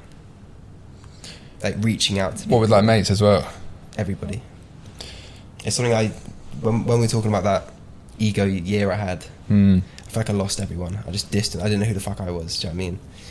So now I'm like, I will make sure I check in everybody as much as I can, of course. But like, yeah, man, I just don't want to get to a point in my life where I had so many great friends. Yeah, do you know one thing I've really realised, and like, it seems obvious, but like started to click. Maybe it's one thing I was thinking about when I decided I wasn't getting joy from like material things, or whatever. Basically, came to the conclusion that everything is shit unless you're doing it with people you care about, Facts. Or just with people, but particularly people you care about. Like, you could be, I don't know, in the fucking a seven star hotel in the most beautiful resort in the world, but if you're by yourself, it's shit. It's facts, bro. Will Smith said something like this, and it's a quote that's very similar. Like it's like so. Yeah, I've had a few experiences like that when I've been in really cool places or doing. In fact, one of them was when I was driving that car. I actually remember writing a note in my iPhone. I stopped and I was like, "Wow, I feel really sad. Why do I feel sad? Because I'm doing it by myself. Yeah. No one fucking cares. Like Yeah. if you're not sharing an experience with anyone, the experience usually, Mm. unless it's like you meditating or whatever, but Yeah. It's true. it's not just not doesn't have the same. It's it's completely different. That one quote I live with, always.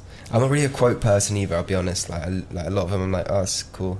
Mm, But like one thing that really stood out for me is like Will Smith. What guy, by the way? yeah, What king? Um, he was like the only true happiness, as in like an emotion that you'll feel. Like the only true feeling of happiness you'll ever get is when you're helping other people.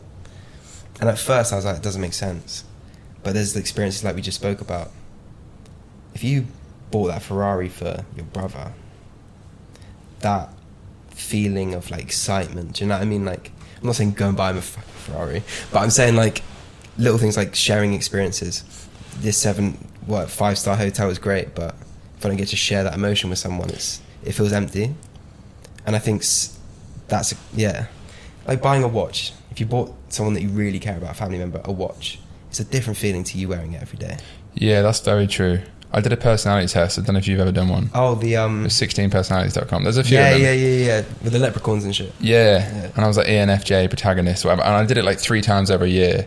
And I always got the same results. It was like pretty consistent. I mean, maybe it's like one of those star sign things that, you know, it's relatable to everyone because you're in that mindset. But Yeah, I read it and it was so accurate. And one of the things it was like, you get a lot of pleasure, like being generous to people or whatever. And I was like, ah, I definitely do because I probably, even though ironically I've never bought my brother a fucking car and shit, for me, but like, Doesn't need to yeah, I can, I can see why Will Smith said that because I think th- that's probably why I think I mentioned this in a pod I did last night.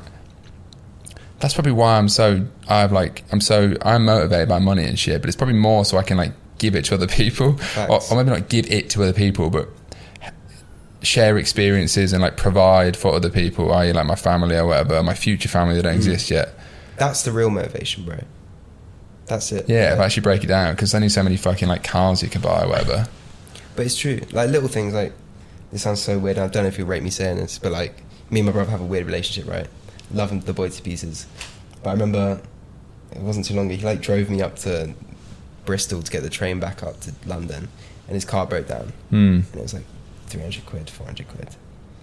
I saw his face then, be like fuck, and to be able to be like, bro, here it is, sort it, keep the rest. Do you know what I mean? That was better than hitting 100k subs, 200k subs, 300k subs. Buy my first Rolex, like everything, bro. Just, Hmm. just being like, cool, sorted. Genuinely, like that feeling for me was just like, wow. Yeah. And I know it seems cliche and so like airy fairy, but genuinely, like, yeah, I don't know. Yeah. I'm not saying like go and like split your bank account in half and just go give it out, but Mm. No, it's very true. Where do you think you get most like fulfillment from now? Then, in terms of what you're doing, because that, that's what I'm trying to work out. It's a hard question. Because I've been like scaring myself by, like I said, like recently, I was in Mykonos and I realized I wasn't actually fucking happy being there, and I was like, wait a minute, Yeah. I need to work on the shit that like fulfills me because there's a long road of life ahead. And What, you, what fulfills you right now? Name three things that you feel like when you've done that thing, you feel good in yourself. Doing a hard ass run is probably one of them, Mm. and like finishing it, going through pain. And getting there. And yeah, that's probably one thing. I feel like I like doing the pod because I like having conversations. I think that's. uh, you leave feeling like, yeah, mate, it's sick. Is sick. well. I feel like conversations is like the like the lost human art form or some bullshit because everyone's just on the phone all the time, and No that's why I refuse to do it online as well Okay. because I don't want it to be another online thing, even though it posts online. But the experience of doing it has to be real. Because it's like, it's the whole thing of, we feel like we can connect so easily via social We feel like we're connecting all the time. Yeah, and But social like that media's not- human connection is not so different.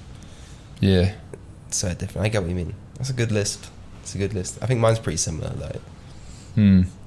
going through, like, whether it's training, running, you hit that point of, like, I can't do this, I can't do this, and you get past that, and then afterwards you're like, you know what, fair play. Like, that's sick. Fulfillment. Music's a big thing. Why the fuck, like, why the fuck am I doing music, do you know what I mean? Yeah, we haven't spoke about that enough. Tell me about that. Fuck, where do you want to, where do you want to go from? The start, or? It's not, it's Yeah, not well, like- story. Is that becoming more than than than YouTube? Um, Bro, it's and, and, like, do you see, do you like which which thing would you pick if you could only pick one? Like you got the YouTube, the music, the fashion stuff. I mean, I don't know what I'm asking. Actually, you don't have to pick one, but Mm. where It's does it sit in your head? It's so difficult. I'll be honest with you, sorry, bro. Just missed the carpet. I don't want. Um, it's hard saying this because it's like I've always had to doubt myself because of where I've come from. There's a big stigma around going from YouTube to making music.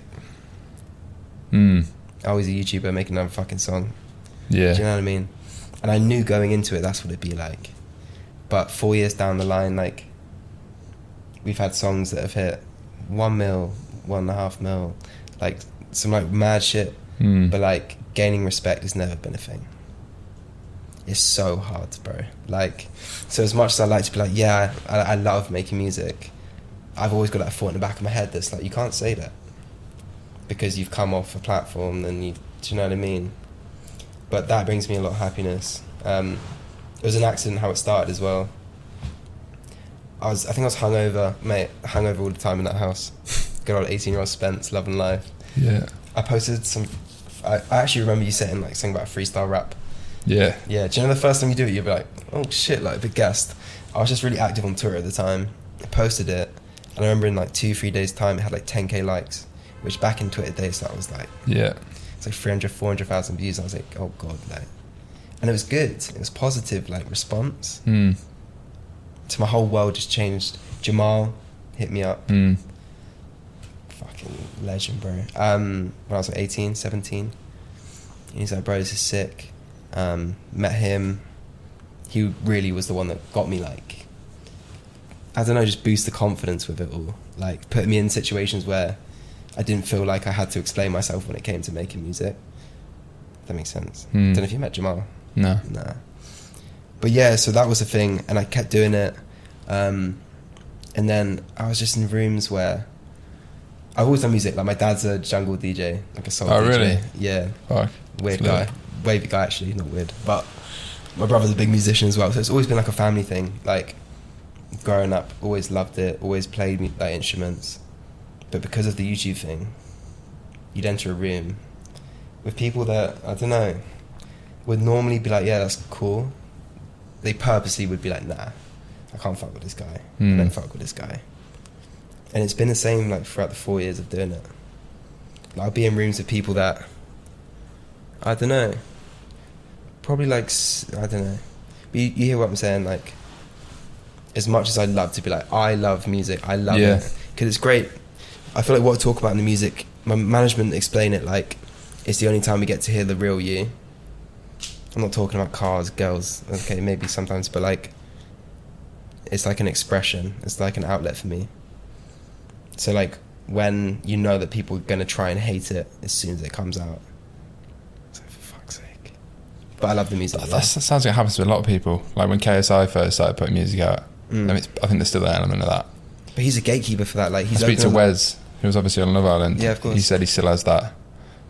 And unfortunately, I feel like where does that come from? Is it just people want? It's just a reason to knock them down, or what? people don't like people doing well, man. Hmm. And like, hats off to Wes, hats off to JJ. Like, these people are opening doors for people like me. Do you know what I mean? Hmm. But I still have had it for four years. Like, even people, I don't know, man. Like, I don't even want to start naming names, but there's been people that have put me on, like people like Jamal. I don't know if you know Aaron Unknown. Do you know Aaron? Yeah.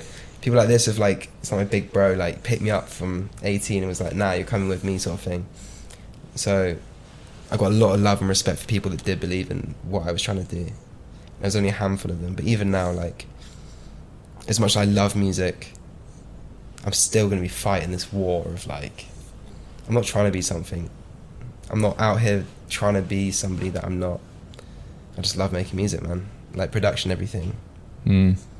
but because of where I've come from, I still make TikToks, bro. So it's hard for people to visual like as visualize it. Do you know what I mean? Yeah. It's difficult. It's really difficult, but I love it to pieces. I think, you think that's you'll always do it regardless of how commercially successful it is, or like how people respond to it because of YouTube? Yeah, because a different connection. Like it's not like a YouTube video where people can watch it and be like, "Cool, done, that's sick. What's next?" People like revisit it, and I think if what you're talking about in your music is like honest and it's real and people relate to it, it's it's a different feeling. Like growing up, I used to listen to like my first album I ever bought was like Dr. Dre 2001 Hmm. like Eminem, like that was my shit. Like growing up, and I, it did something to me. Do you know what I mean?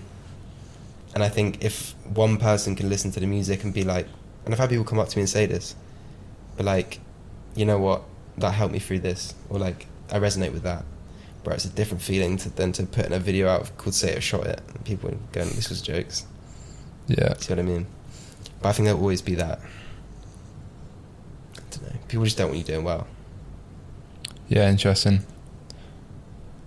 What do you think is the biggest opportunity in terms of the fashion stuff then and building brands off the back of your brand, especially as you as you said you want to be less all about you, like into the future. Like, what's the goal for the fashion stuff? Yeah, and like do you think is it similar with the music in the sense that because you're building a brand off the back of your brand, is it always going to be associated with you, or, or do you want to build something that's like bigger than you and separate to you? Do you know what I mean? Definitely, that's the long term goal. Hmm.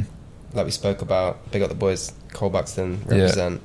That is like my like ideal like dream. Do you know what I mean? Like sort of have like a social profile about it, but it's low key. Yeah, more as the founder of the brand rather than the brand. yeah, than like the people brand. respect it. Like this guy's cool because of what he creates, Hmm. not this guy's cool. Do you know what I mean? I Yeah. think there's such a difference, and I think that's the dream for me now. Is like with the fashion stuff. I've been lazy with it, but I just haven't had the right headspace with it. I didn't know what I wanted to do, and I look up to these guys. I'm like, that's so cool, bro. And like, there's nothing else that gets me gas like that. Same with the music stuff. I'll like watch someone spit or like someone will say something and it's like, bro, I'll listen to, I don't know about you, I'm listening to music 24 7. Hmm, yeah, same. Do you know, every, I'm talking shower, to everything as well. to the toilet. Every genre. Yeah, because it hits different. And I think for me, YouTube doesn't do that anymore, unfortunately. Because it's, I don't want to self reflect every week. The podcast thing's sick. I love this concept. But like, sharing my life every day, it's not that exciting, man. But the music, I can spend more time on it. Scary when you release it, but feels different. Like people feel it differently. And same Yeah. with clothing. Like it's so easy to put a name on a piece of clothing. But like, how do you get people to resonate with that? Same with like space, space goods and shit. Hmm. Like you want people to actually fuck with the product, right? Yeah. That's the goal. Yeah, I feel like fashion, uh, like all the stuff I've done, I've I've never. Well, I used to actually, I used to have a clothing brand when I was like 21. Is it? It did pretty well. We had like Luke Hemmings from Five Seconds of Summer wearing it and shit. Jeez. But What I was was it I was never. It was called Dusk. I mean, we did like a few hundred grand in sales. This is when I was like 20 at uni. It was never like I was never that into it. I wasn't really into fashion that much. And then yeah, had, had a jewelry business as well. I guess that was like fashion, but I wasn't. Again, I was never into that. But that, that did really well. And then before I had the neon thing. But I guess now I'm trying to change the fucking world with mushrooms, which is more of like that's never going to be about me because I mean it's also like it's not a fashion brand. It's not necessarily even a cool brand, even though I think it can be in in the space. But it's very different to like brands like Bucks and Represent because they're Mm. they're sick brands that I guess the founders have kind of built their own personal brands off the back of the brand rather Yeah. than building a brand off the back Other of around, yeah, yeah. exactly. Like, Yeah. what do you think stopping you building a multi-million pound massive brand that you're passionate about? If anything, Um, you say that's like the dream. Like, that's the goal, yeah. And this is what I said. Why I can't- just pull you for a chat, Steve. why can't you go head first into that? because that's what I want to do. But I think because I've done this OAR thing, which is my clothing brand that I've had since I dropped out, Hmm. I've just been like connected to dragging it along. And if I'm gonna, if I'm gonna do it, I want to do it properly, and I want to, I want to be proud of everything that I'm putting out. Do you know what I mean? Yeah, I don't want to half-heart it. I've half-hearted it for like five years, but that's definitely something that is in the works, has been planned for a while. I just need to pick a few brains. so that's something you could see yourself doing for like ten years. I'd love to, man. It'd be the dream. Like, it's like the whole concept around it. Whether it's like, I want people wearing clothes. Like that was the original meaning of OAR is people wear it because they're like breaking the mold or they're doing something different, Mm. and that's what it felt like when we first started. People wearing it would come up and be like, like I said, dropped out of college. I'm now freelance photography. Like my life's da da da da da. That was what the purpose was, and I feel like I lost that. So if I can get something like that, I've got a brand with meaning. Not people coming up to me, but like when I see someone wearing it, it's like a mindset thing. I don't know. It's like something bigger than me. Like, do you know what I mean? Yeah, this is also something I think about a lot is because I've always had this idea in my head. I'll build a business to sell and get really rich before I'm like thirty, and then I'm like done. And then disappear for a bit. Yeah. But then it's like, wait a minute. Wh- wh- Let's say that happens. Mm. What do I do for the next 50 years? So then it's like, maybe I should just actually work on shit that I could imagine myself doing super long term rather than having this, you know, Quick goal mindset. of it being done by 30 or whatever, which I don't even know where that comes from in the first place. And granted, maybe have like goals by a certain time, but Mm. th- there's like a lot of life ahead and i guess i'm just trying to work out like how would i want to spend my time as like when i'm like an adult with like Yeah. What does that even look like? Do you know what I mean? yeah i think i think about this because it's like when you're younger you are kind of told what to do you fit into this box and like, i granted like i dropped out of uni and then i kind of figured out myself but like even then i feel like when you're in your 20s and shit i don't know people expect you to be a bit more random and shit and try different things but then it's like you kind of have to pick like your your arena to operate in i guess Mm. mine is like e-commerce and shit but even within that will i do that forever i don't know like i don't know if you think about this at all but Yeah, i'm trying to think like, like- what will i be doing when i'm 40 like It's a scary work wise because it's a nice idea to be like, oh, I'll just be sat on a yacht. But you'd be fucking bored out of your brain after about a week. Like, cool. Like, you go on a yacht and you're, oh, I can't have on sea today. Do you know what I mean? It'd be the same problem, bro. But I think what you're saying, it's like, what does it look like? What would keep me fulfilled at that age? Like, do you know who Daniel Arsham is? Don't know. Like a Maybe I should. conceptual artist, wavy guy. He's like he gets like Pokemon. He's like an artist. He has like that Pokemon. Have you seen those? It's like a Pokemon card made out of concrete, but it's got like crystals in it. Nah. Bro, Sounds cool love though.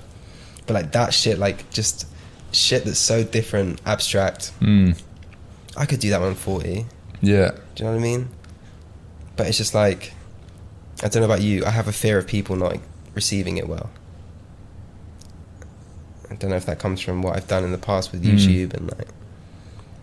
I'd love to What, as in you feel like you can't be like as creative as you want to be because people might just think it's weird or whatever. Mm.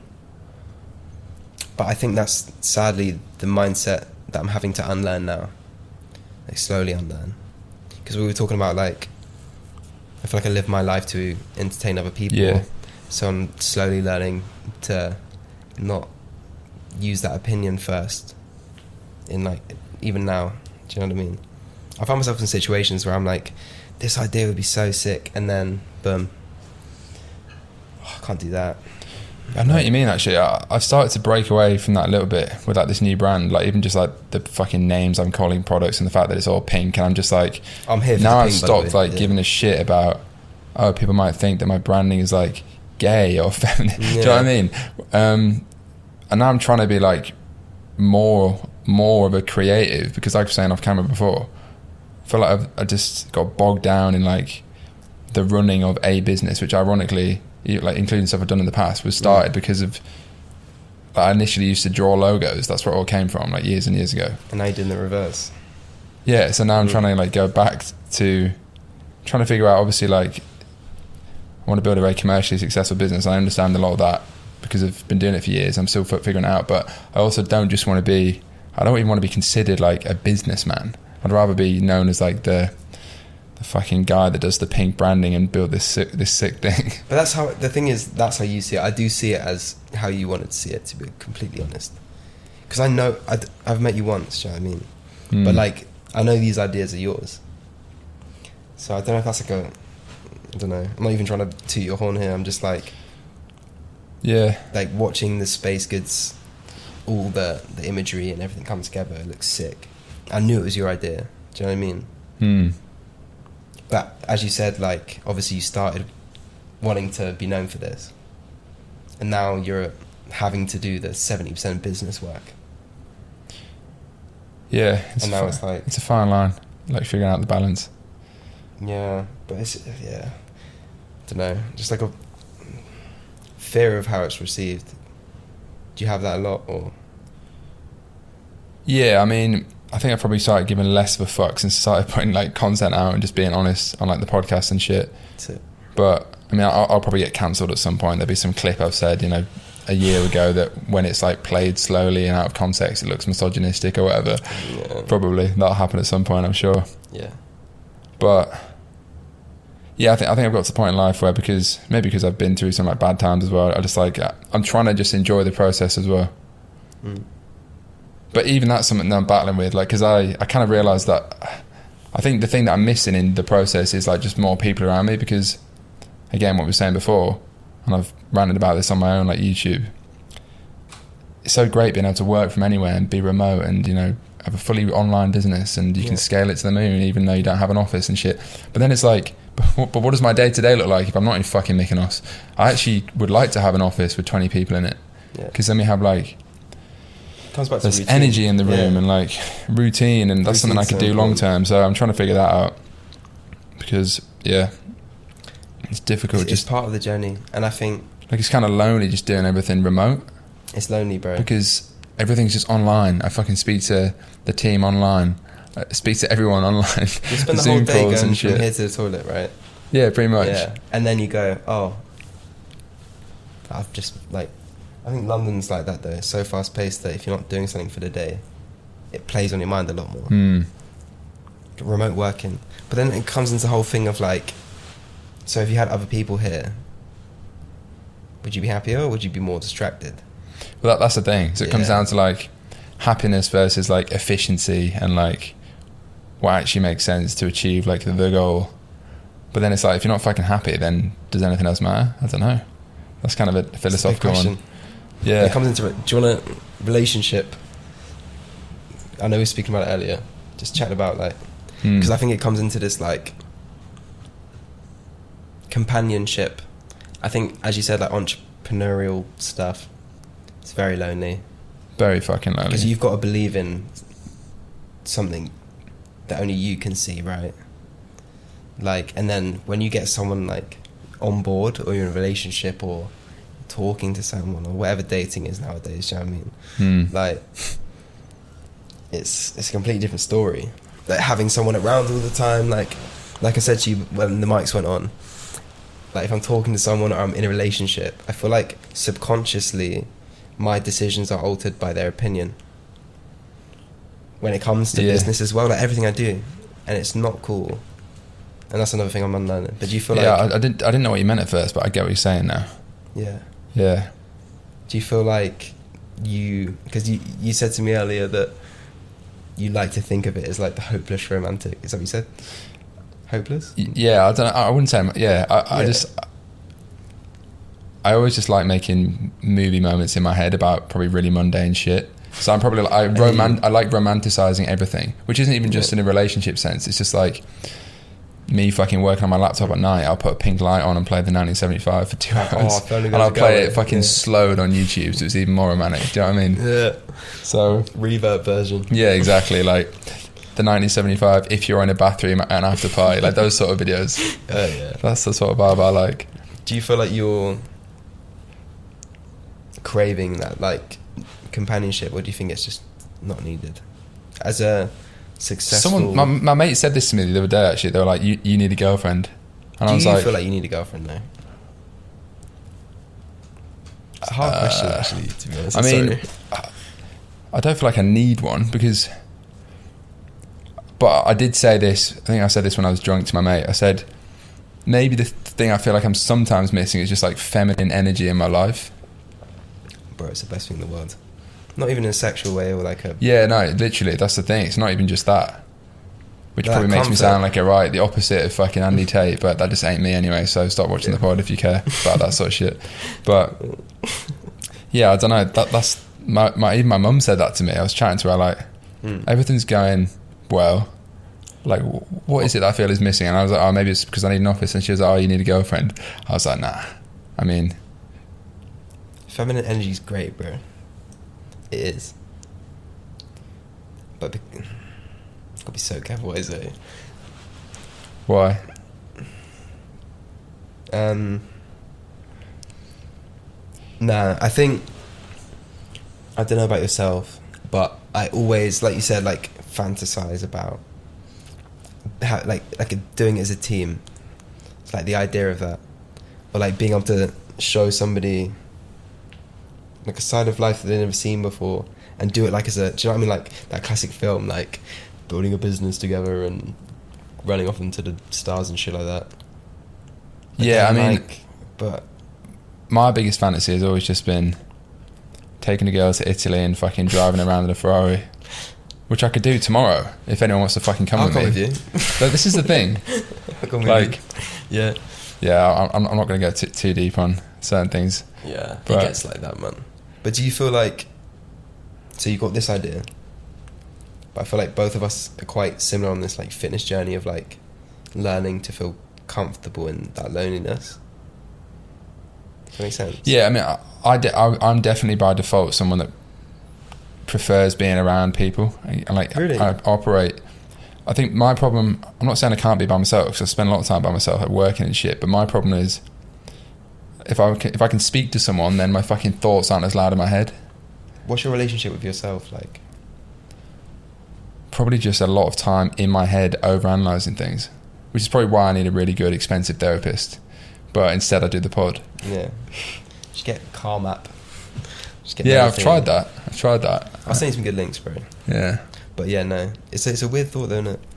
Because you don't know if you're like craving something that's just not. I don't know. I feel like relationships are a mad one in general. Because you want to experience the world and do all of that shit and meet new people and da da da, not feel too like tied down. But even myself, I'm a relationship person. Have you always been in relationships typically? I've probably been like three or four, which is like for my age, it's not. They've all been like a year and a half. Yeah. Yeah, it's quite a lot to be fair. I've only had, one serious girlfriend How long was ever. that? That was like 18 months. Yeah. And I mean, I'd never wanted one other than that because that just came along and it felt natural. Yeah, and that's it. Whereas, That's- that's whereas my own brother has always had girlfriends like three years, a month later, three years, a Yeah. month later, three years. Like, what the fuck?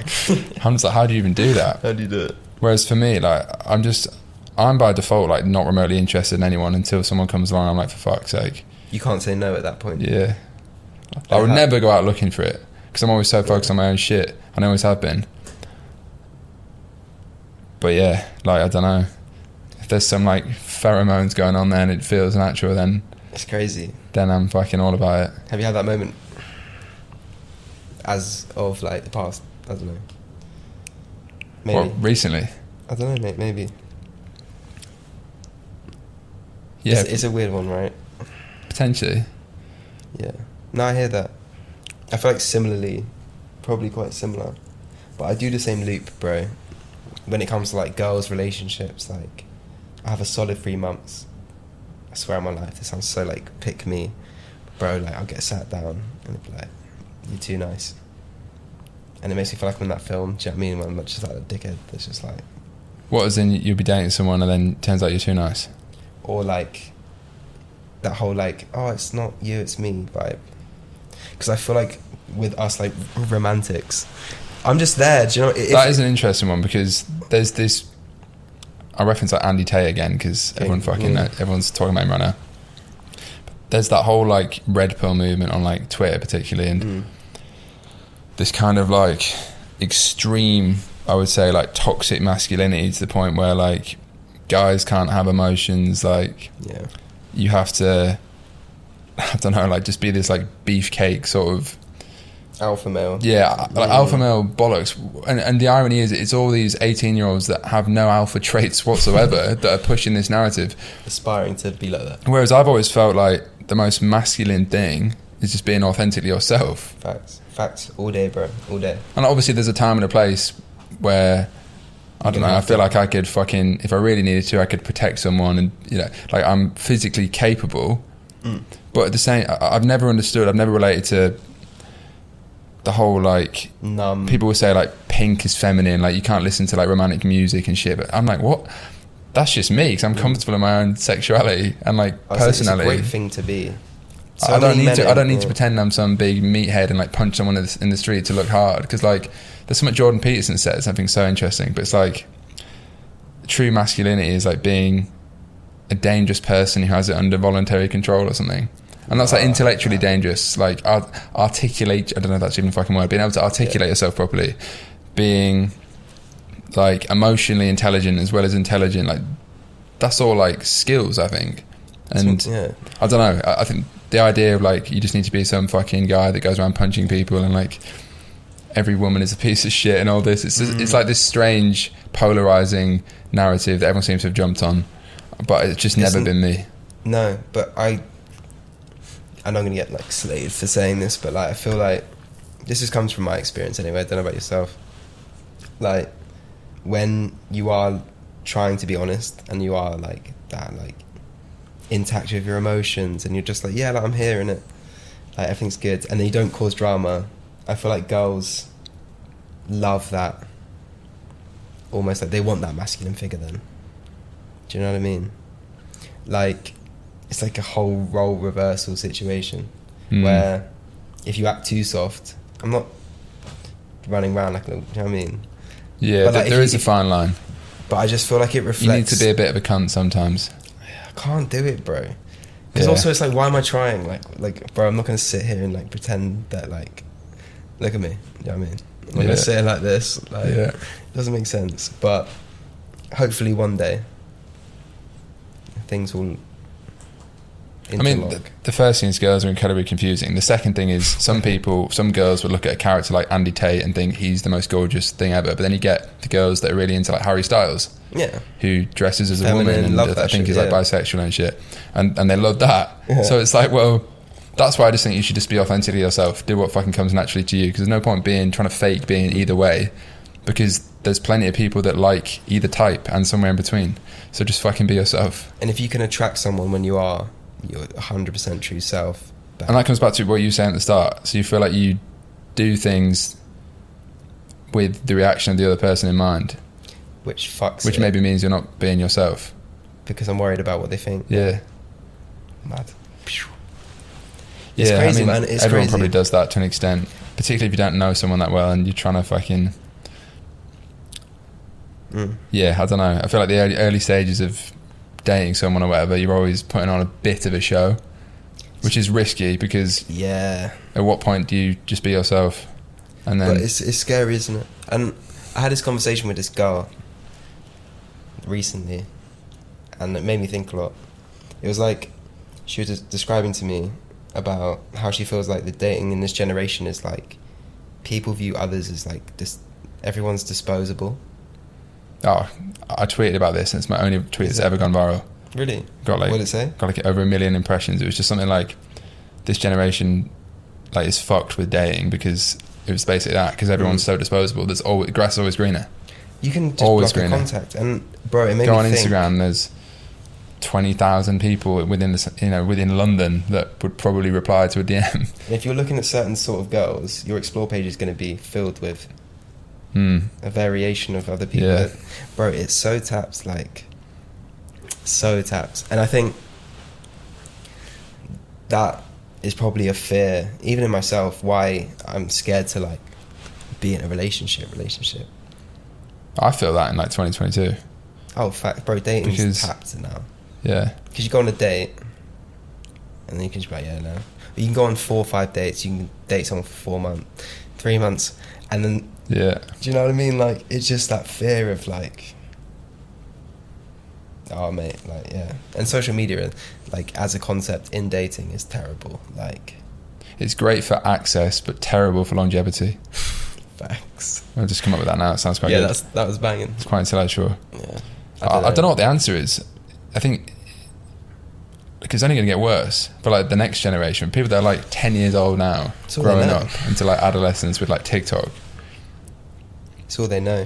I feel like we, well, personally, there was like growing up till I was about ten or eleven. There was still that like, you just live outside still. But if you're growing up in this like community society that's based on comparison, whether it's girls, females, you see in relationships that the way it should be. Mm. How does like, bro, like even like girls I've been with before, that like feel I, I'm sat there and I'm like I feel like this girl is trying to like relive a TikTok she's seen. Do you know what I mean though? Like Yeah, it feels like everyone's got an expe- expectation of what it should be like, and Yeah. now that the social media generation's coming up, like imagine when ten year olds are now eighteen and they go out dating. I read something that like birth rates are going down because of social media. There's like some broadly speaking that was Birth that was the premise of it. Like basically people are not in relationships, so therefore aren't having children. Like that's the long term effects of potentially this sort of thing. Do you want kids? Yeah, definitely. Cool. But no time soon. I know a lot of my mates are just like no, and that's the first time I've heard it like recently. Yeah, I mean, like I say, like definitely no time soon at all. But I just think, I think maybe it comes from that like maybe desire to like be a provider for my future family and shit and build this fucking legacy. 'Cause I, th- I Yeah. think I just naturally feel like that would give me fulfillment Yeah, at that and I think that's that's a fair justification of it. But I just I don't know. I feel like the whole thing's just kind of getting scary. Like I'm scared, even with my job. Bro, it's terrifying. Trying to convince a girl, like, nah, like, that sounded really weird the way I said that. But like, I feel like even just chatting to a girl or you're speaking to a girl, probably similar with you as well. Like, like, oh, but you can go and chat to someone that's in your DMs, and like, I'll get shit for that. But for, I won't do anything, bro. Like, yeah, I mean, I, I definitely don't have that to the, to the same extent, not remotely, because you got a blue tick and two hundred thousand followers and all this shit. Mm. But I mean, S- similar concept. I've of course, flippantly said that to girls before, like. Is it? I've said not that I wouldn't actually go near a girl that had like hundred thousand followers by default, but like even just you don't even have to have followers. But like these days, it's like I don't know. Is fucking Drake gonna DM the girl you're into and just like she's an gone? option, right? Yeah, it's a weird one, and, and it works Even both ways, dating, of course. I feel like even dating now, I feel like an option. It's kind of deep. It's true. But it's facts. Like, if I don't do a certain thing or make sure I'm top form, then she's gonna go see Michael from Leicester. Yeah, I mean, yeah. Do you know what I mean? It's weird, bro. Like, But- why? The thing is with that, and again, it works both ways. Like, because yeah, guys and girls get DMs. I suppose. I mean, probably Mm. more girls, but Yeah, true, probably. by default, the only way to build anything long term and fucking like have kids and shit and prevent the birth rate and population going down is to just fucking pick one person and like obviously foster that relationship and water the grass, so to speak. But yeah, I, I don't know. I don't know how that looks for this generation because everyone's on Mm. social media and everyone is, you know, in in theory, like like replaceable very quickly because of like Instagram Mm. primarily. because you can. Oh, it's terrifying, bro. Like the more we talk about this, the more I feel a bit weird. But Yeah, like, yeah. You're, you're so correct with it. That's why you got to make sure if you're dating a girl, she doesn't have an Instagram account. You got to delete that Instagram account. You got to both Really? delete Instagram. No, I'm joking, But, but, like, bro, like that I might don't- become the solution to this sort of Do you reckon social media will get to a point where it it will be the new trend to not have it? Probably, but the problem is, I've gone through. I, I've- I went through a phase of deleting Instagram for like six months. Like I didn't even have a profile, and then I delete the app all the time. So I'm like, I don't need this. But then I'm like, uh, I mean, what if someone messages me and it's like an opportunity? I don't, I don't know. It could be anything. It's that anxiety of not knowing. Like, So now it's like if anyone that I actually know, I will like speak to me on WhatsApp because I'm checking the I'm checking DMs. Yeah, I no. try not to go on the app, and like even Twitter as well. Like, I mean, Twitter is more like intellectual, so I kind of prefer that. But still a dark place. yeah, you, you need you need to have a profile these days because otherwise you basically are no one. Terrifying. So like this girl that I mentioned off camera, her Instagram account got disabled right last week out of nowhere. So on Monday. Yeah. So she messaged me freaking out because she knew that I could fix it, and I was like, "All right, fucking hell, I'll fix it." Yeah. And we did fix it in like a day, but she was literally like, "Oh, my fucking life's over," and I'm there joking like, "Oh, you'd probably be in, you're probably much happier if your account never comes back." But it's like, fuck, yeah, it's it's our personal like CV. It's like our identity. You almost you almost don't way of putting exist it, yeah. Without like social CV. media profile. Bro, if mine's touch wood of some sort, if my social got deleted, uh, bro, I don't know what I'd do. What, Because what- I've had my, my brand page, the Space Goods account got disabled twice in the first three months because I was speaking about psychedelics. So I had to cut that entirely. and you're putting money behind it, right? Yeah, a load of So, money. like, psychedelics and yeah, so that's been a problem. And it happened in the past with the Neon Beach account and all this. And like, it can kill a business. just momentum wise and everything. Yeah, yeah, it's crazy. It's so fragile. It's terrifying, man. But I think, even though we're talking about a lot of negatives, I won't be sat here without it. Yeah, exactly. I think, yeah, I do feel like there's a lot more negatives than positives. But I think it's just like, as we said, it's all balance, isn't it? I think ultimately, yeah, the answer is have a profile, you know, whether it's personal or business, use it for what you need, but just don't spend all your time on it. Just don't rely on self. Just like limit how much time you're on social media.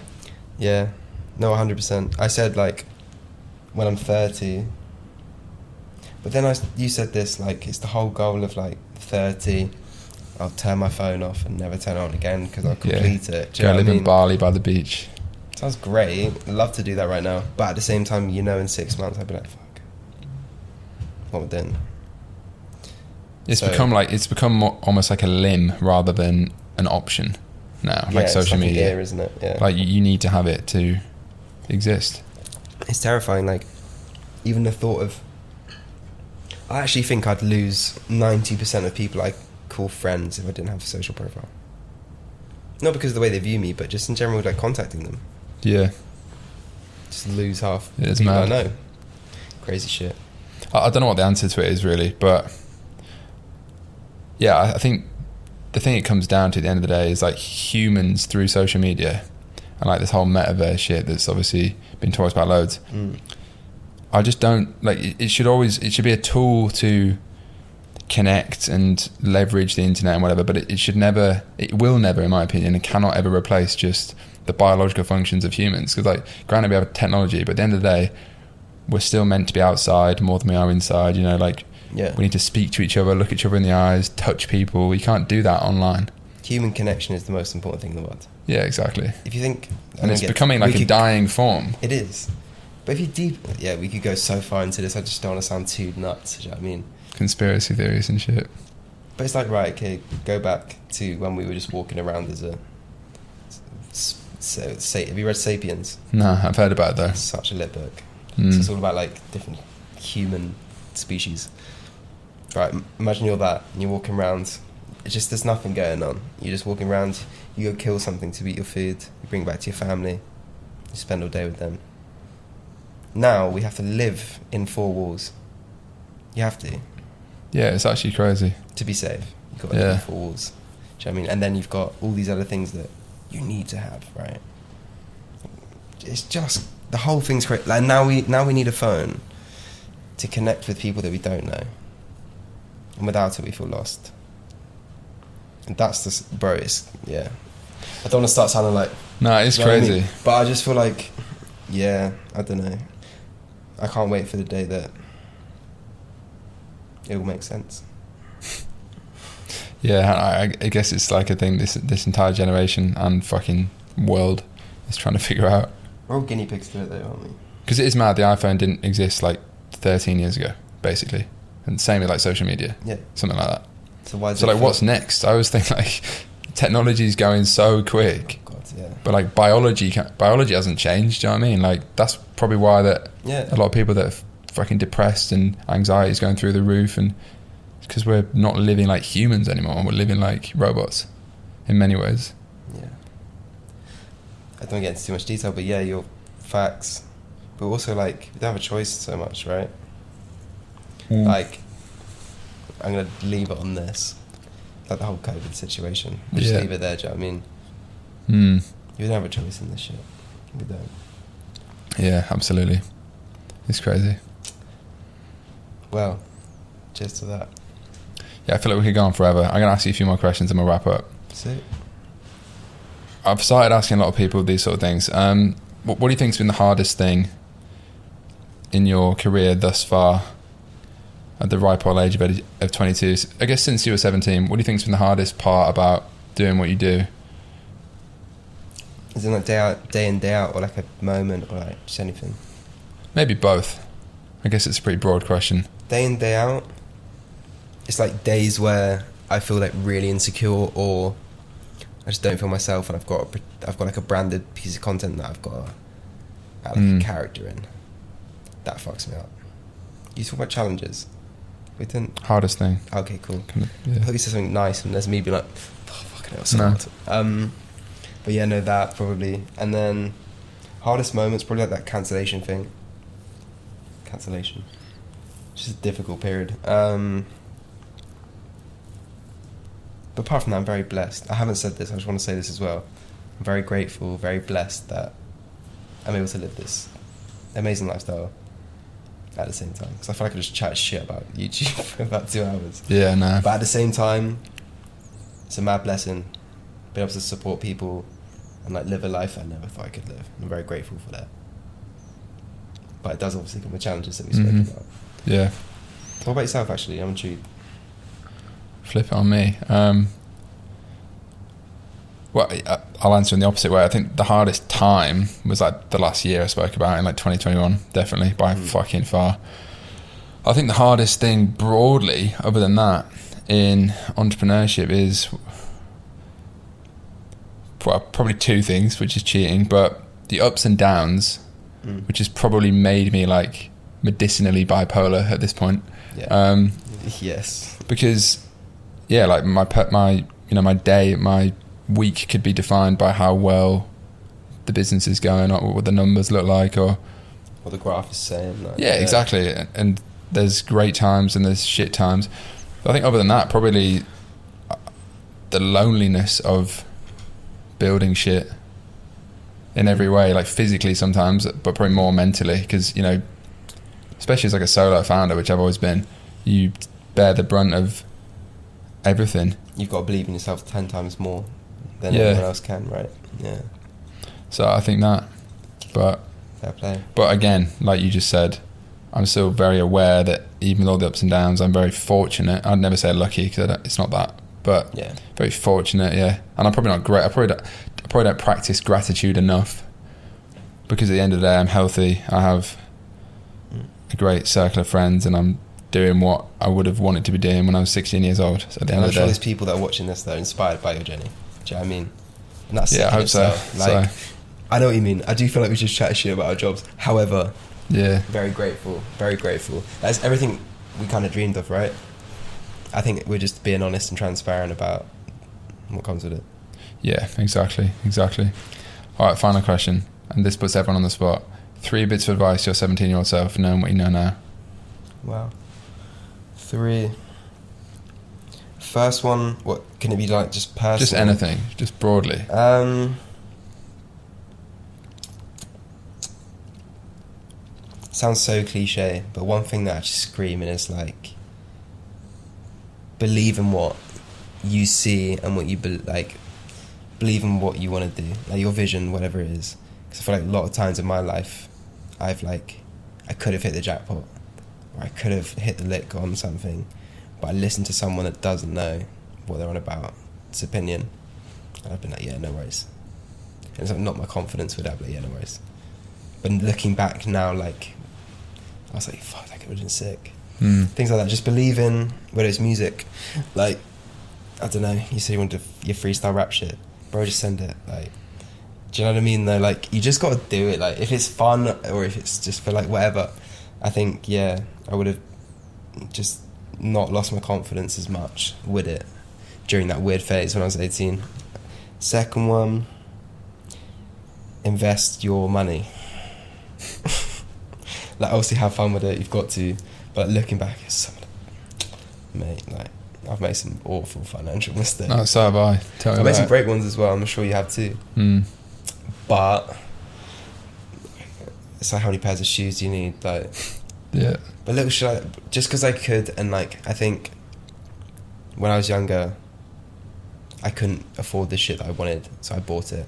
Mm. And now you realize, but yeah, just save your money, invest it. Like, yeah, just be smart. That's one thing I tell myself. And then the third one is smile more. Because I feel like, even just this, po- do you know what I mean? Like, I feel like at the end of the day, you've seen like TikTok where it like zooms out and it's just like, yeah, yeah. yeah. Yeah, it's crazy. But it's true, like, it's like weird and spiritual you want to get with it. Like, could be gone tomorrow, mate. Just enjoy it. Just enjoy it. Like, I think that's what we've kind of been talking about. It's like we're very grateful for what's happened, but yeah, enjoy it. Smile. That's a good message to end on, I think. Yeah. I feel like that was a very varied episode, and I, I like it for that reason. I, to be fair, I loved it. I feel like I could finally like be myself and like just just be honest with like what's going on. So I appreciate it. Yeah, good shit. As always, Good shit, subscribe to the pod. Go fucking check out Spencer's stuff. Yeah. Um, he's probably got a lot of people that already know who he is and shit. So, yeah, share the pod if you're liking it. Plenty more episodes. Season two, we are back. We're doing like three a week right now. So, fucking come in for that Diary of a CEO yeah, spot. man. And Work knock- knock that mad. guy off. And also, if you come from my stuff, subscribe to the pods. Great, Exactly. Great content. Yeah, Exactly. Check the boy out. Let's go. Right. Cheers for watching. Appreciate the support as always. Catch you in the next episode. Peace. Sweet.